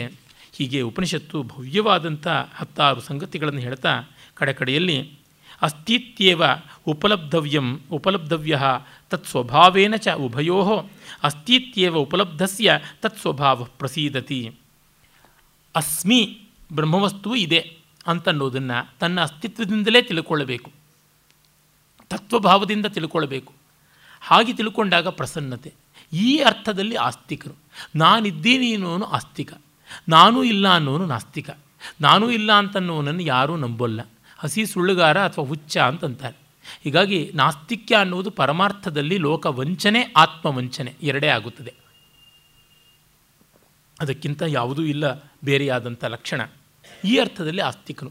ಸುಮ್ಮನೆ ನಾಸ್ತಿಕೋ ವೇದನಿಂದಕಃ ಅಂತ ಮನುಸ್ಮೃತಿಯಲ್ಲಿ ಬಂದುಬಿಟ್ಟಿದೆ ಅಂತ ಹಿಡ್ಕೊಂಡು ನಾಸ್ತಿಕ್ಯ ನಿಜವಾಗಿ ದೊಡ್ಡದ್ದು, ಆಸ್ತಿಕ್ಯ ಕೀಳು ಅಂತ ವಾದಿಸುವುದು ಬಾಲಿಶವಾದದ್ದು. ಸ್ಮೃತಿಗಿಂತಲೂ ದೊಡ್ಡದಾದದ್ದು ಶ್ರುತಿ. ಆ ಶ್ರುತಿಯಲ್ಲಿ ಇರುವಂಥ ಮತ ಏನು ಅಂತ ನೋಡಬೇಕು. ಮತ್ತು ಮನುಸ್ಮೃತಿಯಲ್ಲಿ ಸೀಮಿತಾರ್ಥದಲ್ಲಿ ಹೇಳಿದ್ದು ಪರಮತಾತ್ಪರ್ಯ ಏನು ಅಂದರೆ, ಈ ಆಸ್ತಿಕ್ಯ ಅನ್ನುವಂಥದ್ದು ವೇದ ಪ್ರತಿಪಾದಿತವಾದ ಅನುಭವೀಕ ವೇದ್ಯವಾದ ಆತ್ಮಜ್ಞಾನ ಪರ್ಯವಸಾಯಿ ಅಂತ ಗೊತ್ತಾಗುತ್ತದೆ. ಯದಾ ಸರ್ವೇ ಪ್ರಮುಚ್ಯಂತೆ ಕಾಮ ಯೇ ಅಸ್ಯ ಹೃದಿಶ್ರಿತಾ ಅಥ ಮರ್ತ್ಯ ಅಮೃತೋ ಭವತಿ ಅತ್ರ ಬ್ರಹ್ಮ ಸಮಶ್ನುತೆ. ಇದು ಬಹಳ ಮುಖ್ಯ. ಇಲ್ಲಿಯೇ ಬ್ರಹ್ಮವನ್ನು ಹೊಂದುತ್ತಾನೆ. ಯಾವಾಗ ಸರ್ವೇ ಕಾಮಾಹ ಪ್ರಮುಚ್ಯಂತೆ, ಎಲ್ಲ ಬಯಕೆಗಳು ಪ್ರಪೋಸಲ್ಸ್ ಆ್ಯಂಡ್ ಡಿಸ್ಪೋಸಲ್ಸ್ ಯಾವಾಗ ಇಲ್ಲವೋ ಆಗ ಮುಕ್ತನಾಗಿದ್ದಾನೆ ಅಂತ. ಅಂದರೆ ಎಕ್ಸ್ಪೆಕ್ಟೇಷನ್ಸ್ ಕಡಿಮೆ ಇದ್ದಷ್ಟು, ನಿರೀಕ್ಷೆಗಳು ಕಡಿಮೆ ಇದ್ದಷ್ಟು ನಾವು ಮೋಕ್ಷಕ್ಕೆ ಹತ್ತಿರ ಇದ್ದೀವಿ, ನಿರೀಕ್ಷೆ ಹೆಚ್ಚಾದಷ್ಟು ಮೋಕ್ಷಕ್ಕೆ ದೂರವಾಗಿದ್ದೀವಿ. ಇದು ತಾತ್ಪರ್ಯ. ಕಡಿಮೆ ನಿರೀಕ್ಷೆಯೋ ಎಲ್ಲೆಲ್ಲೂ ಸಂತೋಷವೇ, ಹೆಚ್ಚು ನಿರೀಕ್ಷೆಯೋ ಎಲ್ಲೂ ಸಂಕಟವೇ. ನಮಗೆ ಗೊತ್ತಿದೆಯಲ್ವ, ತುಂಬ ಸೊಗಸಾಗಿರ್ತಕ್ಕಂಥ ಏನು ವರ ಬೇಕಾದ್ರೂ ಕೊಡ್ತೀವಿ ಅಂತ ಯಾರಾದರೂ ಹೇಳಿದ್ರೆ ನಾವು ಏನನ್ನೋ ಕೋರ್ಕೊಳ್ತೀವಿ. ಕೋರ್ಕೊಂಡ ಮೇಲೆ ಏನೋ ಕೊಡ್ತಾ ಇದ್ದರು ಇನ್ನೇನಾದರೂ ಕೇಳಬಹುದಾಗಿತ್ತಲ್ಲ ಅಂದರೆ ಇದ್ದಿದ್ದಷ್ಟು ಮರೆತು ಹೋಗುತ್ತೆ, ಇರೋದ್ರ ಕಡೆ ಗಮನ ಬರೋದೇ ಇಲ್ಲ. ಒಂದು ಕಥೆ ಉಂಟಲ್ವಾ, ಕಥಾಸರ್ಜ ಸಾಗರದಲ್ಲಿ ಬರುತ್ತದೆ, 6.5 ಕೊಪ್ಪರಿಗೆಗಳ ಕಥೆ. ಯಾವನೋ ಒಬ್ಬನಿಗೆ ಒಂದು ಯಕ್ಷ, ನೋಡಪ್ಪ ನಿನಗೆ ನಾನು 7 ಕೊಪ್ಪರಿಗೆ ನಿಧಿ ಕೊಡ್ತೀನಿ ಅಂತ ಹೇಳ್ತಂತೆ. ಆ ಮೂನ್ ತನ್ನೋದ್ರೊಳಗೆ ಖಂಡಿತವಾಗಿ 7 ಕೊಪ್ಪರಿಗೆ ನಿಧಿ ಕಾಣಿಸ್ಕೊಳ್ತಂತೆ. ನೋಡ್ತಾನೆ 7ನೇ ಕೊಪ್ಪರಿಗೆನಲ್ಲಿ ಅರ್ಧ ಮುಕ್ಕಾಲು ತುಂಬಿದೆ, ಇನ್ನಷ್ಟು ಖಾಲಿಯಾಗಿದೆ. ಅವನಿಗೆ ಸಂಕಟ ಆಯಿತು. 7 ಕೊಪ್ಪರಿಗೆ ನಿಧಿ ಅಂತ ಹೇಳಿ ಯಕ್ಷ ಇಷ್ಟೇ ಕೊಟ್ಟ, ಇದು ತುಂಬಿಸಬೇಕು ಹೇಗಾದರೂ ಅಂತ ಮನೇಲಿ ದುಡ್ಡನ್ನು ಎಲ್ಲನೂ ಬಂಗಾರವಾಗಿ ಮಾಡಿ ಹಾಕಿದ, ಆಗಲಿಲ್ಲ. ಮನೆ ಮಠ ಮಾರ್ದ, ಹಾಕಿದ, ಆಗಲಿಲ್ಲ. ಊರು ಕೇರಿ ಹೆಂಡತಿ ಮಕ್ಕಳನ್ನು ಭಿಕ್ಷಾ ಎತ್ತಿಸ್ದ, ಆದರೂ ಆಗಲಿಲ್ಲ. ಬೇರೆ ಊರಿಗೆ ಹೋಗಿ ಭಿಕ್ಷಾ ಎತ್ತೋದು, ಚಿಂದಿ ಉಟ್ಕೊಂಡು ತಿರುಗೋದು, ಹೀಗೇನೇನೋ ಮಾಡಿ ಒದ್ದಾಡ್ತಾ ಇದ್ದ. ನಿನ್ನೆ ಮೊನ್ನೆವರೆಗೂ ಚೆನ್ನಾಗಿ ಅನುಕೂಲಸ್ಥಾಗಿದ್ದವನು ಈಗ ಇಷ್ಟು ಭಿಕಾರಿ ಆಗಿಬಿಟ್ಟಿದ್ದಾನೆ ಅಂತಂದರೆ ಏನು ಆಶ್ಚರ್ಯ. ಆಮೇಲೆ ಯಾರೋ ಒಬ್ಬ ಜ್ಞಾನಿಯಾದವನು ನೋಡಿ, ಏನಪ್ಪ ನಿನಗೇನು 7 ಕೊಪ್ಪರಿಗೆ ಸಿಗ್ತಾ ಯಕ್ಷನದು ಅಂತ. ಆಗ ಅವನು, ಹೌದು ಸ್ವಾಮಿ, ನಿಮ್ಗೆ ಹೇಗೆ ಗೊತ್ತಾಯಿತು? ನಿನ್ನ ಅವಸ್ಥೆ ನೋಡಿದ್ರೇ ಗೊತ್ತಾಗುತ್ತದೆ. ಆ ಯಕ್ಷ ಮಾಡುವುದೇ ಹೀಗೆ. 7 ಕೊಪ್ಪರಿಗೆ ನಿಧಿ ಕೊಡ್ತೀನಿ ಅಂತ ಸ್ವಲ್ಪ ಕಡಿಮೆ ಕೊಡ್ತಾನೆ. ನೀನು ತೃಪ್ತನಾಗೋದಿಲ್ಲ, ಎಲ್ಲವನ್ನೂ ತುಂಬಿಸೋಕೆ ನೋಡ್ತೀಯ. ಅದು ಬಾಟಮ್ಲೆಸ್ ಪಿಟ್, ಎಷ್ಟು ಹಾಕಿದ್ರೂ ತುಂಬುತ್ತಾನೇ ಇರ್ತದೆ ಅಂತಲ್ಲ, ಖಾಲಿ ಆಗ್ತಾನೆ ಇರ್ತದೆ. ನೀನೀಗ ಯಕ್ಷನ್ ಮತ್ತೆ ಬೇಡ್ಕೊ, ನಿನ್ನ ಕೊಪ್ಪರಿಗೆ ತೊಗೊಂಡು ಹೋಗು ಅಂತ, ಆಗಲೇ ನಿನಗೆ ಬಿಡುಗಡೆ ಅಂತ. ಸ್ವಾಮಿ ನಾಯಿ ಪಾಡಾಗಿದೆ, ತೀರಾ ಬೀದಿಗೆ ಬಿದ್ದಿದ್ದೀನಿ ಆಯಿತು ಅಂತಂದ. ನಿನ್ನ ತೊಗೊಂಡು ಹೋಗು ಅಂತಂದ. ಇವನು ಹಾಕಿದ ದುಡ್ಡಿನ ಸಮೇತನೇ ತಗೊಂಡು ಹೊಟ್ಟೋಗ್ಬಿಟ್ಟ. ಇವನು ಮತ್ತೆ ಫ್ರಮ್ ರ್ಯಾಕ್ಸ್ ಟು ರಿಚಸ್ ಮತ್ತೆ ಬರಬೇಕು, ಈ ರೀತಿ ಬ್ಯಾಕ್ ಟು ದಿ ಪೆವಿಲಿಯನ್ ಅಂತ. ಅಂದರೆ ನಿರೀಕ್ಷೆಯಿಂದ ಆಗುವಂಥದ್ದು ಯಾವ ಮಾತ್ರದ ಸಮಸ್ಯೆ ಎನ್ನುವುದನ್ನು ಬಹಳ ಸುಂದರವಾಗಿ ಹೇಳಿದೆ. ಹಾಗಾಗಿ ಪ್ರಯತ್ನ ಮಾಡೋಣ, ಕೆಲಸ ಮಾಡೋಣ, ನಿರೀಕ್ಷೆಯನ್ನು ಕಡಿಮೆ ಮಾಡಿಕೊಳ್ಳೋಣ ಅಂತ. ಅದನ್ನೇ ಬಹಳ ಸೊಗಸಾಗಿ ಯದಾ ಸರ್ವೇ ಪ್ರಭಿದ್ಯಂತೆ ಹೃದಯಸ್ಯೇಹ ಗ್ರಂಥಯ ಅಥ ಮರ್ತ್ಯ ಅಮೃತೋ ಭವೇತ್ ಭವತಿ ಏತಾವದ್ ಈ ಅನುಶಾಸನಂ. ಏತಾವಧ್ಯನುಶಾಸನಂ ಅಂದರೆ ಯಾವಾಗ ಹೃದಯದ ಎಲ್ಲ ಗಂಟುಗಳು ಬಿಚ್ಚಿಕೊಂಡು ಹೋಗುತ್ತವೆಯೋ ಆಗ ಮರ್ತ್ಯ ಅಂದರೆ ಸಾವಿನ ಪ್ರಾಣಿ, ಮೃತ್ ಮಣ್ಣಾಗುವಂಥವನು, ಮೃತಿಯ ಧರ್ಮವನ್ನು ಹೊಂದಿದವನು, ಮೃತ್ತಿನ ಧರ್ಮವನ್ನು ಹೊಂದಿದ ಮರ್ತ್ಯ ಅಮೃತನಾಗ್ತಾನೆ, ಅವ್ಯಯನಾಗ್ತಾನೆ, ಶಾಶ್ವತನಾಗ್ತಾನೆ. ಹೃದಯ ಗ್ರಂಥಿ ಎನ್ನುವ ಮಾತು ಬಿದ್ಯತೆ ಹೃದಯ ಗ್ರಂಥಿ ಛಿದ್ಯಂತೆ ಸರ್ವಸಂಶಯ ಇತ್ಯಾದಿ ಮುಂಡಕಾದ್ಯುಪನಿಷತ್ತುಗಳಲ್ಲಿ ಬಂದಿದೆ. ಎಲ್ಲ ಹೃದಯದ ಗಂಟು, ಅಟ್ಯಾಚ್ಮೆಂಟ್ ಅಂತೀವೆಲ್ಲ ಕಡೆಗೆ, ultimately any material attachment ends up in emotional attachment. ಎಲ್ಲವೂ ಅಲ್ಲಿಗೆ ಬಂದು ನಿಂತುಕೊಳ್ತದೆ, ಇನ್ಯಾವುದೂ ಅಲ್ಲ. ನಮ್ಮ ದುಡ್ಡು ಕಾಸು ಇತ್ಯಾದಿ ಎಲ್ಲ ಯಾತಕ್ಕೆಂದರೆ ನಾವು ಮಾತ್ರ ಸುಖ ಪಟ್ಟರೆ ಸಾಲದು, ಮನೆಯವರೆಲ್ಲ ಸುಖ ಪಡಬೇಕು ಅನ್ನೋದರಿಂದ. ಹಾಗಾಗಿ ನಮ್ಮ ಎಲ್ಲ ಮೆಟೀರಿಯಲ್ ವೆಲ್ತ್ ಅಂತಿವೆಲ್ಲ, ಭೌತಿಕವಾದ ದ್ರವ್ಯಾತ್ಮಕವಾದ ಸಂಪತ್ತಿಯೆಲ್ಲ ನಮ್ಮ ಇಷ್ಟರಾದ ಜನಕ್ಕೆ. ಅವರು ಯಾಕೆ ನಮ್ಮ ಇಷ್ಟರಾದವರು, ನನಗೆ ಇಷ್ಟರಾದವರು, ಆತ್ಮನಸ್ತು ಕಾಮಾಯ. ಹೀಗಾಗಿ ಹೃದಯ ಗ್ರಂಥಿಗೆ ಮತ್ತೆ ಮತ್ತೆ ಗಂಟುಗಳು ಸೇರ್ತಾ ಇರ್ತವೆ. ಹಾಗೆ ಅದರಿಂದಲೇ ಆ ಒಂದು ಅತ್ಯಂತ ರಮಣೀಯವಾದ ಒಂದು ಸಂಕೇತವನ್ನು, ಆದಿದೈವಿಕವಾದ ಸಂಕೇತವನ್ನು ಯೋಗಾರ್ಥದಲ್ಲಿ ಕೊಡುತ್ತದೆ. ಶತಂಚೈಕ ಚ ಹೃದಯಸ್ಯ ನಾಡ್ಯ ತಾಸಾಂ ಮೂರ್ಧಾನಂ ಅಭಿನಿಸೃತೈಕ ತಯೋರ್ದ್ವಯಂ ತಯೋ ಊರ್ಧ್ವಂ ಆಯಾನ್ ಅಮೃತತ್ವಮೇತಿ ವಿಶ್ವಂಗನ ಉತ್ಕ್ರಮಣೇ ಭವಂತಿ. ಈ ಹೃದಯಕ್ಕೆ 101 ನಾಡಿಗಳ ಆವರಣ ಉಂಟು. ಅದರೊಳಗೆ ಒಂದು ನೆತ್ತಿಯನ್ನು ಭೇದಿಸಿಕೊಂಡು ಹೋಗುತ್ತದೆ. ಮೂರ್ಧಾನಂ ಅಭಿನಿಸೃತೈಕ ತಾಸಾಂ, ಒಂದು ಭೇದಿಸಿಕೊಂಡು ಹೋಗುತ್ತದೆ. ಅದನ್ನು ಯೋಗಶಾಸ್ತ್ರದಲ್ಲಿ ಸುಷುಮ್ನಾ ನಾಡಿ ಅಂತ ಕರೀತಾನೆ. ಅದನ್ನು ನಾವು ಹಿಡ್ಕೊಳ್ಳಬೇಕು. ಅದು ಯಾವುದುಂಟು ಅದು ವಿಶ್ವಜ್ಞೇತಿ, ಎಲ್ಲ ಕಡೆಯೂ ಹರಡಿರ್ತಕ್ಕಂಥ ಆ ನಾಡಿಗಳಲ್ಲಿ ಅದು ಒಂದೇ ಅಮೃತತ್ವದ ನಾಡಿ. ಅದನ್ನು ಯಾರು ಹಿಡಿತಾರೆ ಅದರ ಮೂಲಕ ತಯಾ ಊರ್ಧ್ವಂ ಅಯನ್, ಅದರಿಂದ ಮೇಲಕ್ಕೆ ಹೋಗಿ ಅಮೃತತ್ವಮೇತಿ, ಅಮೃತತ್ವವನ್ನು ಪಡೆಯುತ್ತಾನೆ. ಇದು ಯೋಗಶಾಸ್ತ್ರದ ಸಾಂಕೇತಿಕ ಪರಿಭಾಷೆ. ಆದರೆ ಪರಮಾರ್ಥದಲ್ಲಿ ಇರುವುದಿಷ್ಟೇ. ಇಷ್ಟು ನಾಡಿಗಳಿವ್ಯಾ, ಡಿಸೆಕ್ಟ್ ಮಾಡಿ ನೋಡ್ಬೋದಾ, ಪೋಸ್ಟ್ ಮಾರ್ಟಮ್ ಮಾಡಿ ನೋಡ್ಬೋದಾ, ಏನೂ ಸಿಗೋಲ್ಲ. ಇದೊಂದು ಸಾಂಕೇತಿಕವಾದ ಸ್ವರೂಪ. ಅಂದರೆ ದೇಹದಲ್ಲಿ, ಹೃದಯದಲ್ಲಿರುವ ಎಲ್ಲ ಗ್ರಂಥಿಗಳು ಲೋಕಕ್ಕೆ ಸಂಬಂಧಪಟ್ಟಿದ್ದಾದರೆ ಒಂದು ಅಲೋಕಕ್ಕೆ ಸಂಬಂಧಪಟ್ಟಿದ್ದು, ಅದು ಬ್ರಹ್ಮವಸ್ತುವುದು. ಅದನ್ನು ನಾವು ಗಟ್ಟಿ ಮಾಡಿಕೊಳ್ಬೇಕು. ಅಂದರೆ ನಾನು ಮುಕ್ತನಾಗಬೇಕು, ನನಗೆ ಭಯಶೋಕ ಮೋಹಗಳು ಹೋಗಬೇಕು ಅನ್ನುವ ದೃಷ್ಟಿಯಿಂದ ಇರಬೇಕು ಅನ್ನುವ ಆ ನಾಡಿ, ಅದೇ ಸುಷುಮ್ನ ಅಂತ ಹೇಳ್ತಕ್ಕಂಥದ್ದು. ಅದು ಸುಷುಪ್ತಿಯ ಬ್ರಹ್ಮೈಕ ಸ್ವರೂಪದಿಂದ ಅರ್ಥ ಮಾಡಿಕೊಳ್ಳಬೇಕಾದದ್ದು ಅಂತ ಹೇಳಿ ಉಪನಿಷತ್ತನ್ನು ಮುಗಿಸ್ತೀವಿ. ಮೃತ್ಯು ಪ್ರೋಕ್ತಾಂ ನಚಿಕೇತೋಥ ಲಬ್ಧ್ವಾ ವಿದ್ಯಾಮೇತಾಂ ಯೋಗವಿಧಿಂಚ ಕೃತ್ಸ್ನಂ ಬ್ರಹ್ಮಪ್ರಾಪ್ತೋ ವಿರಜಃ ಅಭೂತ್ ವಿಮೃತ್ಯು ಅನ್ಯೋ ವಿಮೃತ್ಯು ಅನ್ಯಃ ಅಪಿ ಏವಂ ಯಃ ವಿದಧ್ಯಾತ್ಮಮೇವ. ಯಾವನು ಈ ನಚಿಕೇತನಿಂದ, ಯಮನ ಮೂಲಕವಾಗಿ ನಚಿಕೇತನಿಂದ ಸ್ವೀಕೃತವಾದ ವಿದ್ಯೆ ಇದೆ ಅದನ್ನು ತಿಳ್ಕೊಳ್ತಾನೋ, ಅದನ್ನು ತಿಳ್ಕೊಂಡವನು ವಿಮೃತ್ಯುವಾಗಿ, ಮೃತ್ಯು ಭೀತಿ ಇಲ್ಲದೆ ಬ್ರಹ್ಮಮಹೀಯತೆ, ಬ್ರಹ್ಮಲೋಕದಲ್ಲಿ ಮಹಿಷ್ಠನಾಗ್ತಾನೆ. ಹೀಗೆ ಯಾವನು ಈ ಅಧ್ಯಾತ್ಮವನ್ನು ತಿಳ್ಕೊಂಡಿದ್ದಾನೆ, ವಿದಧ್ಯಾತ್ಮಮೇವ, ಅಧ್ಯಾತ್ಮಮೇವ, ಅಧ್ಯಾತ್ಮವನ್ನಾಗಿ ತಿಳ್ಕೊಳ್ತಾನೆ. ಇಲ್ಲಿ ಅಧಿದೈವ ಮತ್ತು ಅಧಿಯೋಗ, ಅಧಿಯಜ್ಞ ಬಂದಿವೆ. ಅಂದರೆ ರಿಚುವಲ್ ಆದದ್ದು ಒಂದಷ್ಟು ಬಂದಿದೆ, ರಿಲಿಜಿಯಸ್ ಆದದ್ದು ಒಂದಷ್ಟು ಬಂದಿದೆ. ಅದನ್ನು ಮೀರಿ ಅನುಭವದ್ರವ್ಯವಾದ ಅಧ್ಯಾತ್ಮವನ್ನೇ ತಿಳ್ಕೊಳ್ತಾನೋ ಅವನು ಮುಕ್ತನಾಗುತ್ತಾನೆ ಅಂತ ಬಹಳ ಸುಂದರವಾಗಿ ಈ ಉಪನಿಷತ್ತು ತಿಳಿಸುತ್ತದೆ. ಉಪನಿಷತ್ತುಗಳ ಪೈಕಿ ಕಠ ತುಂಬ ರಮಣೀಯವಾದದ್ದು, ಅದನ್ನು ನಾವು ನೋಡಿದ್ವಿ. ಇನ್ನು ನಾವು ಷಟ್ಪ್ರಶ್ನೋಪನಿಷತ್ತಿನ ಕಡೆಗೆ ಹೋಗೋಣ. ಇದು ಅಥರ್ವವೇದಕ್ಕೆ ಸಂಬಂಧಪಟ್ಟಂಥ ಉಪನಿಷತ್ತು. ಕಠ ಯಜುರ್ವೇದದ ಕಠಶಾಖೆ ಇದಾದರೆ, ಈಶಾವಾಸ್ಯ ಶುಕ್ಲಯಜುರ್ವೇದದ ಶಾಖೆಗೆ ಸಂಬಂಧಪಟ್ಟಿದ್ದಾದರೆ, ಇನ್ನು ಕೇನ ಸಾಮವೇದದ ತಲವಕಾರ ಶಾಖೆಗೆ ಸಂಬಂಧಪಟ್ಟಿದ್ದಾದರೆ, ಇದು ಅಥರ್ವವೇದಕ್ಕೆ ಸಂಬಂಧಪಟ್ಟಂಥದ್ದು ಪ್ರಶ್ನೋಪನಿಷತ್ತು. ಇದನ್ನು ಷಟ್ಪ್ರಶ್ನೋಪನಿಷತ್ತು ಅಂತಲೂ ಕರೀತಾರೆ. ಕಾರಣ ಇಷ್ಟೇ, 6 ಜನ ಋಷಿಗಳು, ಬ್ರಹ್ಮಜ್ಞಾನಿಗಳಾದ ಮಹರ್ಷಿ ಪಿಪ್ಪಲಾದರನ್ನು ಹೋಗಿ 6 ಪ್ರಶ್ನೆಗಳನ್ನು ಕೇಳ್ತಾರೆ. ಅದಕ್ಕಾಗಿ ಇದು ಷಟ್ಪ್ರಶ್ನೋಪನಿಷತ್ತು ಅಂತ ಬಂದದ್ದು. ಪ್ರಾಯಿಕವಾಗಿ ಎಲ್ಲವೂ ಕೂಡ ಗದ್ಯ ರೂಪದಲ್ಲೇ ಇರತಕ್ಕಂಥ ಮಂತ್ರಗಳು. ತುಂಬ ಭವ್ಯವಾದ ಎಷ್ಟೋ ವಿಷಯಗಳು ಬರ್ತವೆ. ಮುಖ್ಯವಾಗಿ ಉಪಾಸನೆಗೆ ಸಂಬಂಧಪಟ್ಟಂಥ ಸಂಗತಿಗಳು ಎಷ್ಟೋ ಇವೆ. ಜೊತೆಗೆ ಜಗತ್ಸ್ವರೂಪವನ್ನು, ಜೀವಸ್ವರೂಪವನ್ನು ಉಪನಿಷತ್ತು ಹೇಗೆ ಕಂಡಿದೆ ಎನ್ನುವುದನ್ನು ತುಂಬ ಹೃದಯಂಗಮವಾಗಿ ಇಲ್ಲಿ ಕಾಣಬಹುದು. ಮೊದಲಿಗೆ ಶಾಂತಿ ಮಂತ್ರ ಪ್ರಸಿದ್ಧವಾದದ್ದು. ಭದ್ರಂಕರ್ಣೇ ವಿಶ್ರಣುಯಾಮ ದೇವಾ ಭದ್ರಂ ಪಶ್ಯೇಮಾಕ್ಷಭಿರ್ಯಜತ್ರಾ ಸ್ಥಿರೈರಂಗೈಸ್ತುಷ್ಟ್ವಾಗಂಸಸ್ತನೂಭಿ ವಿಷೇಮ ದೇವಹಿತಂಯದಾಯು. ಓಂ ಶಾಂತಿ ಶಾಂತಿ ಶಾಂತಿ ಅಂತ ಕಿವಿ, ಕಣ್ಣು, ಮೂಗು ಮೊದಲಾದ ಇಂದ್ರಿಯಗಳು ಒಳ್ಳೆಯದನ್ನೇ ಕೇಳಲಿ, ಒಳ್ಳೆಯದನ್ನೇ ನೋಡಲಿ, ಒಳ್ಳೆಯದನ್ನೇ ಮಾಡಲಿ, ದೇವತೆಗಳ ಅನುಗ್ರಹದಿಂದ ಇದಾಗಲಿ, ನಾವು ಒಳ್ಳೆಯ ಆಯುಷ್ಯವನ್ನು ಎಲ್ಲವನ್ನು ಹೊಂದಿ ತನ್ಮೂಲಕ ಬ್ರಹ್ಮಜ್ಞಾನದ ಕಡೆಗೆ ಪ್ರಯತ್ನ ಮಾಡೋಣ ಅನ್ನುವ ಆಶಂಸೆ. ಸುಕೇಶಾ ಚ ಭಾರದ್ವಾಜ ಶೈಬ್ಯಶ್ಚ ಸತ್ಯಕಾಮಃ ಸೌರ್ಯಾಯಣೀ ಚ ಗಾರ್ಗ್ಯಃ ಕೌಸಲ್ಯಶ್ಚ ಆಶ್ವಲಾಯನಃ ಭಾರ್ಗವಃ ವೈದರ್ಭಿ ಕಬಂಧಿ ಕಾತ್ಯಾಯನಃ ತೇ ಯೈತೆ ಬ್ರಹ್ಮಪರಾಃ ಬ್ರಹ್ಮನಿಷ್ಠಾಃ ಪರಂ ಬ್ರಹ್ಮಾನ್ವೇಷಮಾಣಾಃ ಯೇಷಃ ವೈ ತತ್ಸರ್ವಂ ವಕ್ಷ್ಯತೀತಿ ತೇಹ ಸಮಿತ್ಪಾಣಯಃ ಭಗವಂತಂ ಪಿಪ್ಪಲಾದಂ ಉಪಸನ್ನಾಃ. ಪಿಪ್ಪಲಾದ ಮಹರ್ಷಿಗಳು, ಯಾವ ಮಹರ್ಷಿಗಳು ಬೆನ್ನುಮೂಳೆಯನ್ನೇ ದೇವಹಿತಕ್ಕಾಗಿ ಕೊಟ್ಟರೋ ಆ ದಧೀಚಿಗಳ ಮಗ, ದಧೀಚಿ ಮಹರ್ಷಿಗಳ ಸಾರ್ಥಕ ನಾಮಧೇಯರಾದ ಮಗ ಪಿಪ್ಪಲಾದರು. ದಧೀಚಿ ತೀರಿಕೊಂಡ ಮೇಲೆ ಪಿಪ್ಪಲಾದರ ತಾಯಿ ತಾನು ಬಹಳ ಕಷ್ಟಪಟ್ಟು ಈ ಮಗುವನ್ನು ಹೆತ್ತಿದ್ದಂತೆ. ಆಕೆ ಇದನ್ನೇ ಸಹಗಮನವನ್ನೇ ಮಾಡಿದ್ರು ಅಂತಲೂ ಕೆಲವು ಪುರಾಣಗಳಲ್ಲಿ ಬರ್ತದೆ. ಇನ್ನು ಕೆಲವರೊಳಗೆ ಮಗುವನ್ನು ಹೆತ್ತು, ಮಗುವನ್ನು ಗರ್ಭದಲ್ಲಿಟ್ಟುಕೊಂಡು ಸಾಯಬಾರದು ಅನ್ನೋದಕ್ಕಾಗಿ ಮಗುವನ್ನು ಹೆತ್ತ ಮೇಲೆ ಆಕೆ ಸಹಗಮನ ಮಾಡಿದ್ರು ಅಂತಲೂ ಉಂಟು.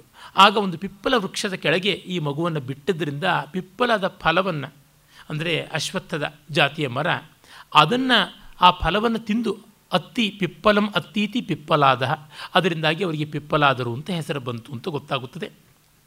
ಅವರ ಹತ್ತಿರಕ್ಕೆ 6 ಜನ ಋಷಿಗಳು ಬರ್ತಾರೆ. ಭರದ್ವಾಜರ ಮಗ ಸುಕೇಶ, ಶಿಬಿಯ ಮಗ ಸತ್ಯಕಾಮ, ಗರ್ಗಗೋತ್ರದ ಸೌರ್ಯಾಯಣಿ, ಸೂರ್ಯಾಯನ ಅನ್ನುವವರ ಮಗ, ಮತ್ತು ಅಶ್ವಲನ ಮಗ ಕೌಸಲ್ಯ, ಅವನು ಕೋಸಲ ದೇಶದವನು, ವಿದರ್ಭ ದೇಶದವನಾದ ಭಾರ್ಗವ ಭೃಗುವಂಶೀಯ, ಮತ್ತು ಕತ್ಯನ ಸಂಬಂಧಿಯಾದವನು, ಅಂದರೆ ಕತ್ಯನ ಸಂಬಂಧಿಯಾದವನು ಕಾತ್ಯಾಯನ, ಕತ್ಯನ ಮಗ, ಅವನು ಕಬಂಧಿ ಅಂತ. ಕಬಂಧ ಅನ್ನುವಂಥ ಒಂದು ಗೋತ್ರಕ್ಕೆ ಸೇರಿದವನು ಅಥವಾ ಕಬಂಧ ಅನ್ನುವಂಥ ಒಂದು ಊರಿಗೆ ಸಂಬಂಧಪಟ್ಟವನು ಆಗಿರಬೇಕು ಅಂತ ಗೊತ್ತಾಗುತ್ತದೆ. ಹೀಗೆ ಇವರುಗಳು ಇಷ್ಟು ಜನರು ಕೂಡ ಬಂದು ಸೇರಿಕೊಂಡು ತಮ್ಮ ಕೈಗಳಲ್ಲಿ ಸಮಿತ್ತುಗಳನ್ನು ಹಿಡ್ಕೊಂಡು ಸಮಿತ್ಪಾಣಯ ಭಗವಂತಂ ಪಿಪ್ಪಲಾದಂ ಉಪಸನ್ನಾಹ ಶ್ರೋತ್ರಿಯಂ ಬ್ರಹ್ಮನಿಷ್ಠಂ ಸಮಿತ್ಪಾಣಿ ಉಪಾಸೀತ ಅಂತೆಲ್ಲ ಬರುತ್ತದೆ. ಉಪನಿಷತ್ತುಗಳಲ್ಲಿ ಇರುವ ತತ್ವವೇ ಇದು. ತಿಳುವಳಿಕೆ ಬೇಕು ಅಂದರೆ ನಾನು ಒಣಗಿದ ಕಾಷ್ಟದ ಹಾಗೆ ನೀವು ಜ್ಞಾನ ಜ್ಯೋತಿಸ್ಸು ಜ್ಞಾನಾಗ್ನಿ ನಿಮ್ಮ ಒಳಗೆ ನಾನು ಬಿದ್ದು ಅಗ್ನಿಯೊಳಗೆ ಬಿದ್ದ ಯಾವುದೇ ಕಾಷ್ಟವೂ ಅಗ್ನಿಯೇ ಆಗುವಂತೆ ನಾನು ಬ್ರಹ್ಮಜ್ಞಾನಿಯಲ್ಲಿ ಬಂದು ಬ್ರಹ್ಮವೇ ಆಗಬೇಕು ಅನ್ನೋ ಭಾವದಿಂದ ಬರಬೇಕು ಅಂತ. ಆಗಲೇ ಉಪನಯನ ಮಾಡೋದು. ಉಪನಯನ ಮಾಡಬೇಕು ಅಂತಂದರೆ ಇದೇ ಅರ್ಥ. ಅವನಿನ್ಯಾವ ಫೀಸು ಡೊನೇಷನ್ನು ಕೈನಲ್ಲಿ ಹಿಡ್ಕೊಂಡು ಬರಬೇಕಾಗಿಲ್ಲ, ಸಮಿತನ್ನು ಹಿಡ್ಕೊಂಡು ಬರಬೇಕಷ್ಟೇ ಅಂತ. ಅಂದರೆ ಕಾಷ್ಟ ನಾನು ಒಣಗಿದ ಕಡ್ಡಿ ರೆಡಿ ಟು ರಿಸೀವ್ ಅಂತ. ಅದು ಸಮಿತಿಗೆ ಲಕ್ಷಣ ಬೇರೆ ಉಂಟು.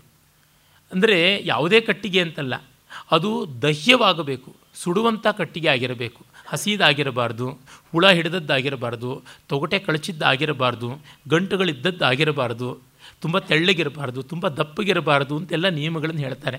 ದೇವಣ್ಣ ಭಟ್ಟನ ಸ್ಮೃತಿ ಚಂದ್ರಿಕಾ ಆಗಲಿ ಅಥವಾ ನಿಮ್ಮ ಪ್ರತಾಪರುದ್ರನ ಸರಸ್ವತಿ ವಿಲಾಸ ಇತ್ಯಾದಿ, ಅಷ್ಟೇಕೆ ಮಾಧವ ಸಾಯಣರು ಬರೆದಂತಹ ಪರಾಶರ ಮಾಧವೀಯ, ಈ ರೀತಿಯಾದ ವ್ಯಾಖ್ಯಾನ ಗ್ರಂಥಗಳಲ್ಲಿ ನಿಬದ್ಧ ಗ್ರಂಥಗಳಲ್ಲಿ ನೋಡಿದರೆ ಒಂದೊಂದಕ್ಕೂ ಲಕ್ಷಣ ಹೇಳ್ತಾರೆ. ಸಮಿತ್ ಲಕ್ಷಣ ಏನು, ಯಾವ್ಯಾವ ವೃಕ್ಷಗಳ ಸಮಿತ್ತು ಶ್ರೇಷ್ಠ ಅಂತೆಲ್ಲ ಬರುತ್ತದೆ.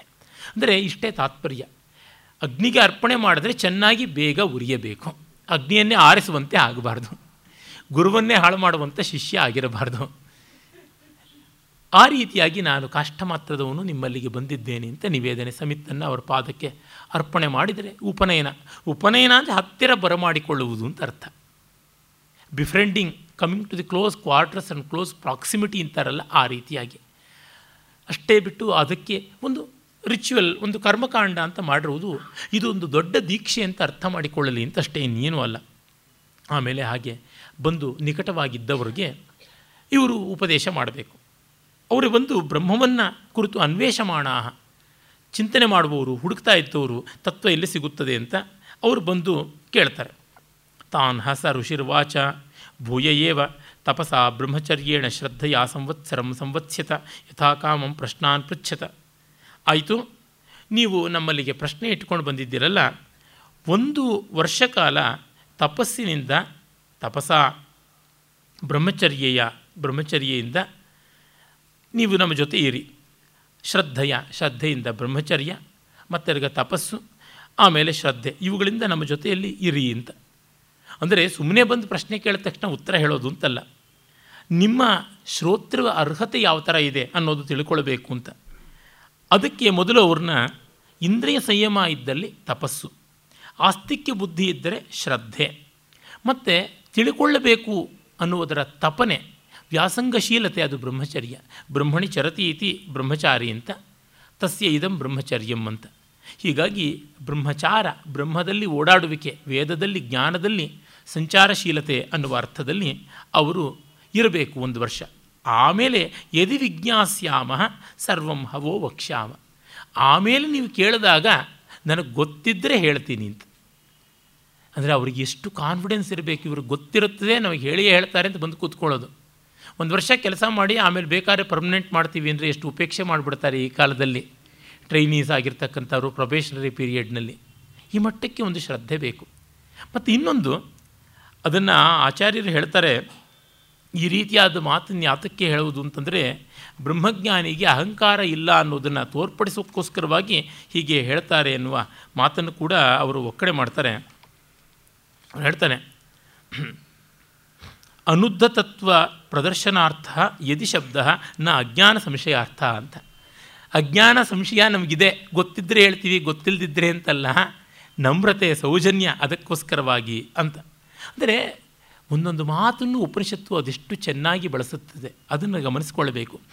ಮತ್ತು ನೋಡಿ, ಒಂದು ಪಕ್ಷ ಗೊತ್ತೇ ಇಲ್ಲ ಅಂದರೆ ಇನ್ಯಾರ ಹತ್ರನೂ ಹೋಗಿ ಕಲಿಯೋದಕ್ಕೂ ಪಿಪ್ಪಲಾದರು ಸಿದ್ಧವಾಗಿರ್ತಾರೆ. ಛಾಂದೋಗ್ಯದಲ್ಲಿ ನಾವು ನೋಡ್ತೀವಿ, ಆ ರೀತಿಯಾದ ಸಂದರ್ಭ ಬರುತ್ತದೆ.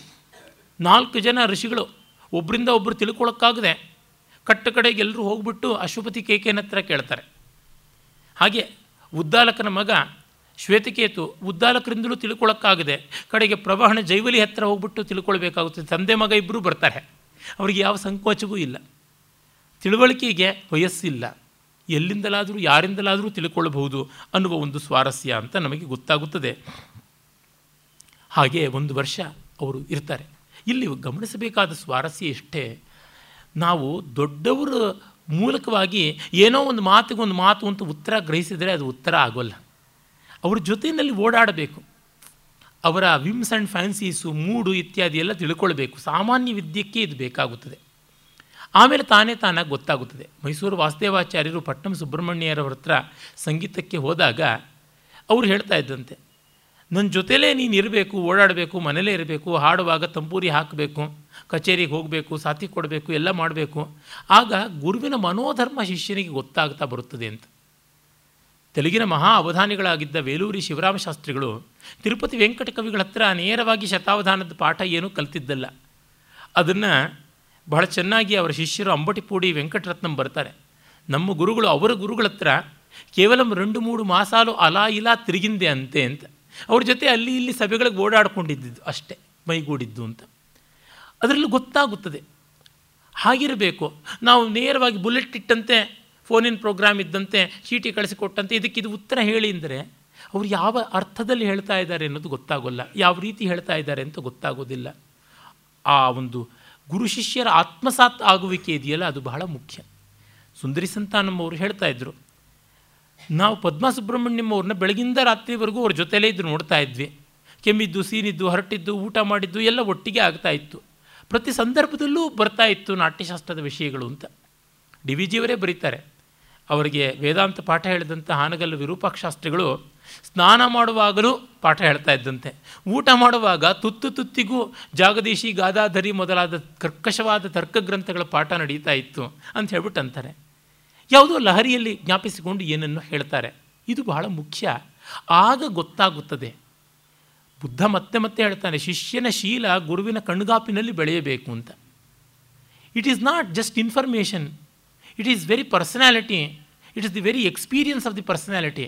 ಹಾಗಾಗಬೇಕು ಅಂದರೆ ಆತ್ಮೀಕರಣ ಬೇಕು. ಇನ್ನೇನು ಹೆಚ್ಚಾಗಿ ಅವರಿಂದ ಪಡ್ಕೊಳ್ಬೇಕಾಗಿಲ್ಲ, ಆದರೂ ಗೊತ್ತಾಗಿರುತ್ತದೆ. ವ್ಯಕ್ತಿ ಸ್ವಭಾವಕ್ಕೆ ನಿಮ್ಮ ಸ್ವಭಾವ ಹೇಳ್ರಿ ಅಂದರೆ ಗೊತ್ತಾಗುತ್ತದೆಯಾ? ನೋಡಬೇಕು, ಸ್ವಭಾವವನ್ನು ಅನುಭವಿಸಬೇಕು. ಹೀಗೆ ಬಹಳ ಸುಂದರವಾದ ರೀತಿಯ ಉಪಕ್ರಮ ಮಾಡಿದೆ. ಅಷ್ಟೇ ಸುಂದರವಾದ ಪ್ರಶ್ನೆಗಳನ್ನು ನಾವು ನಾಳೆ ನೋಡೋಣ. ನಮಸ್ಕಾರ.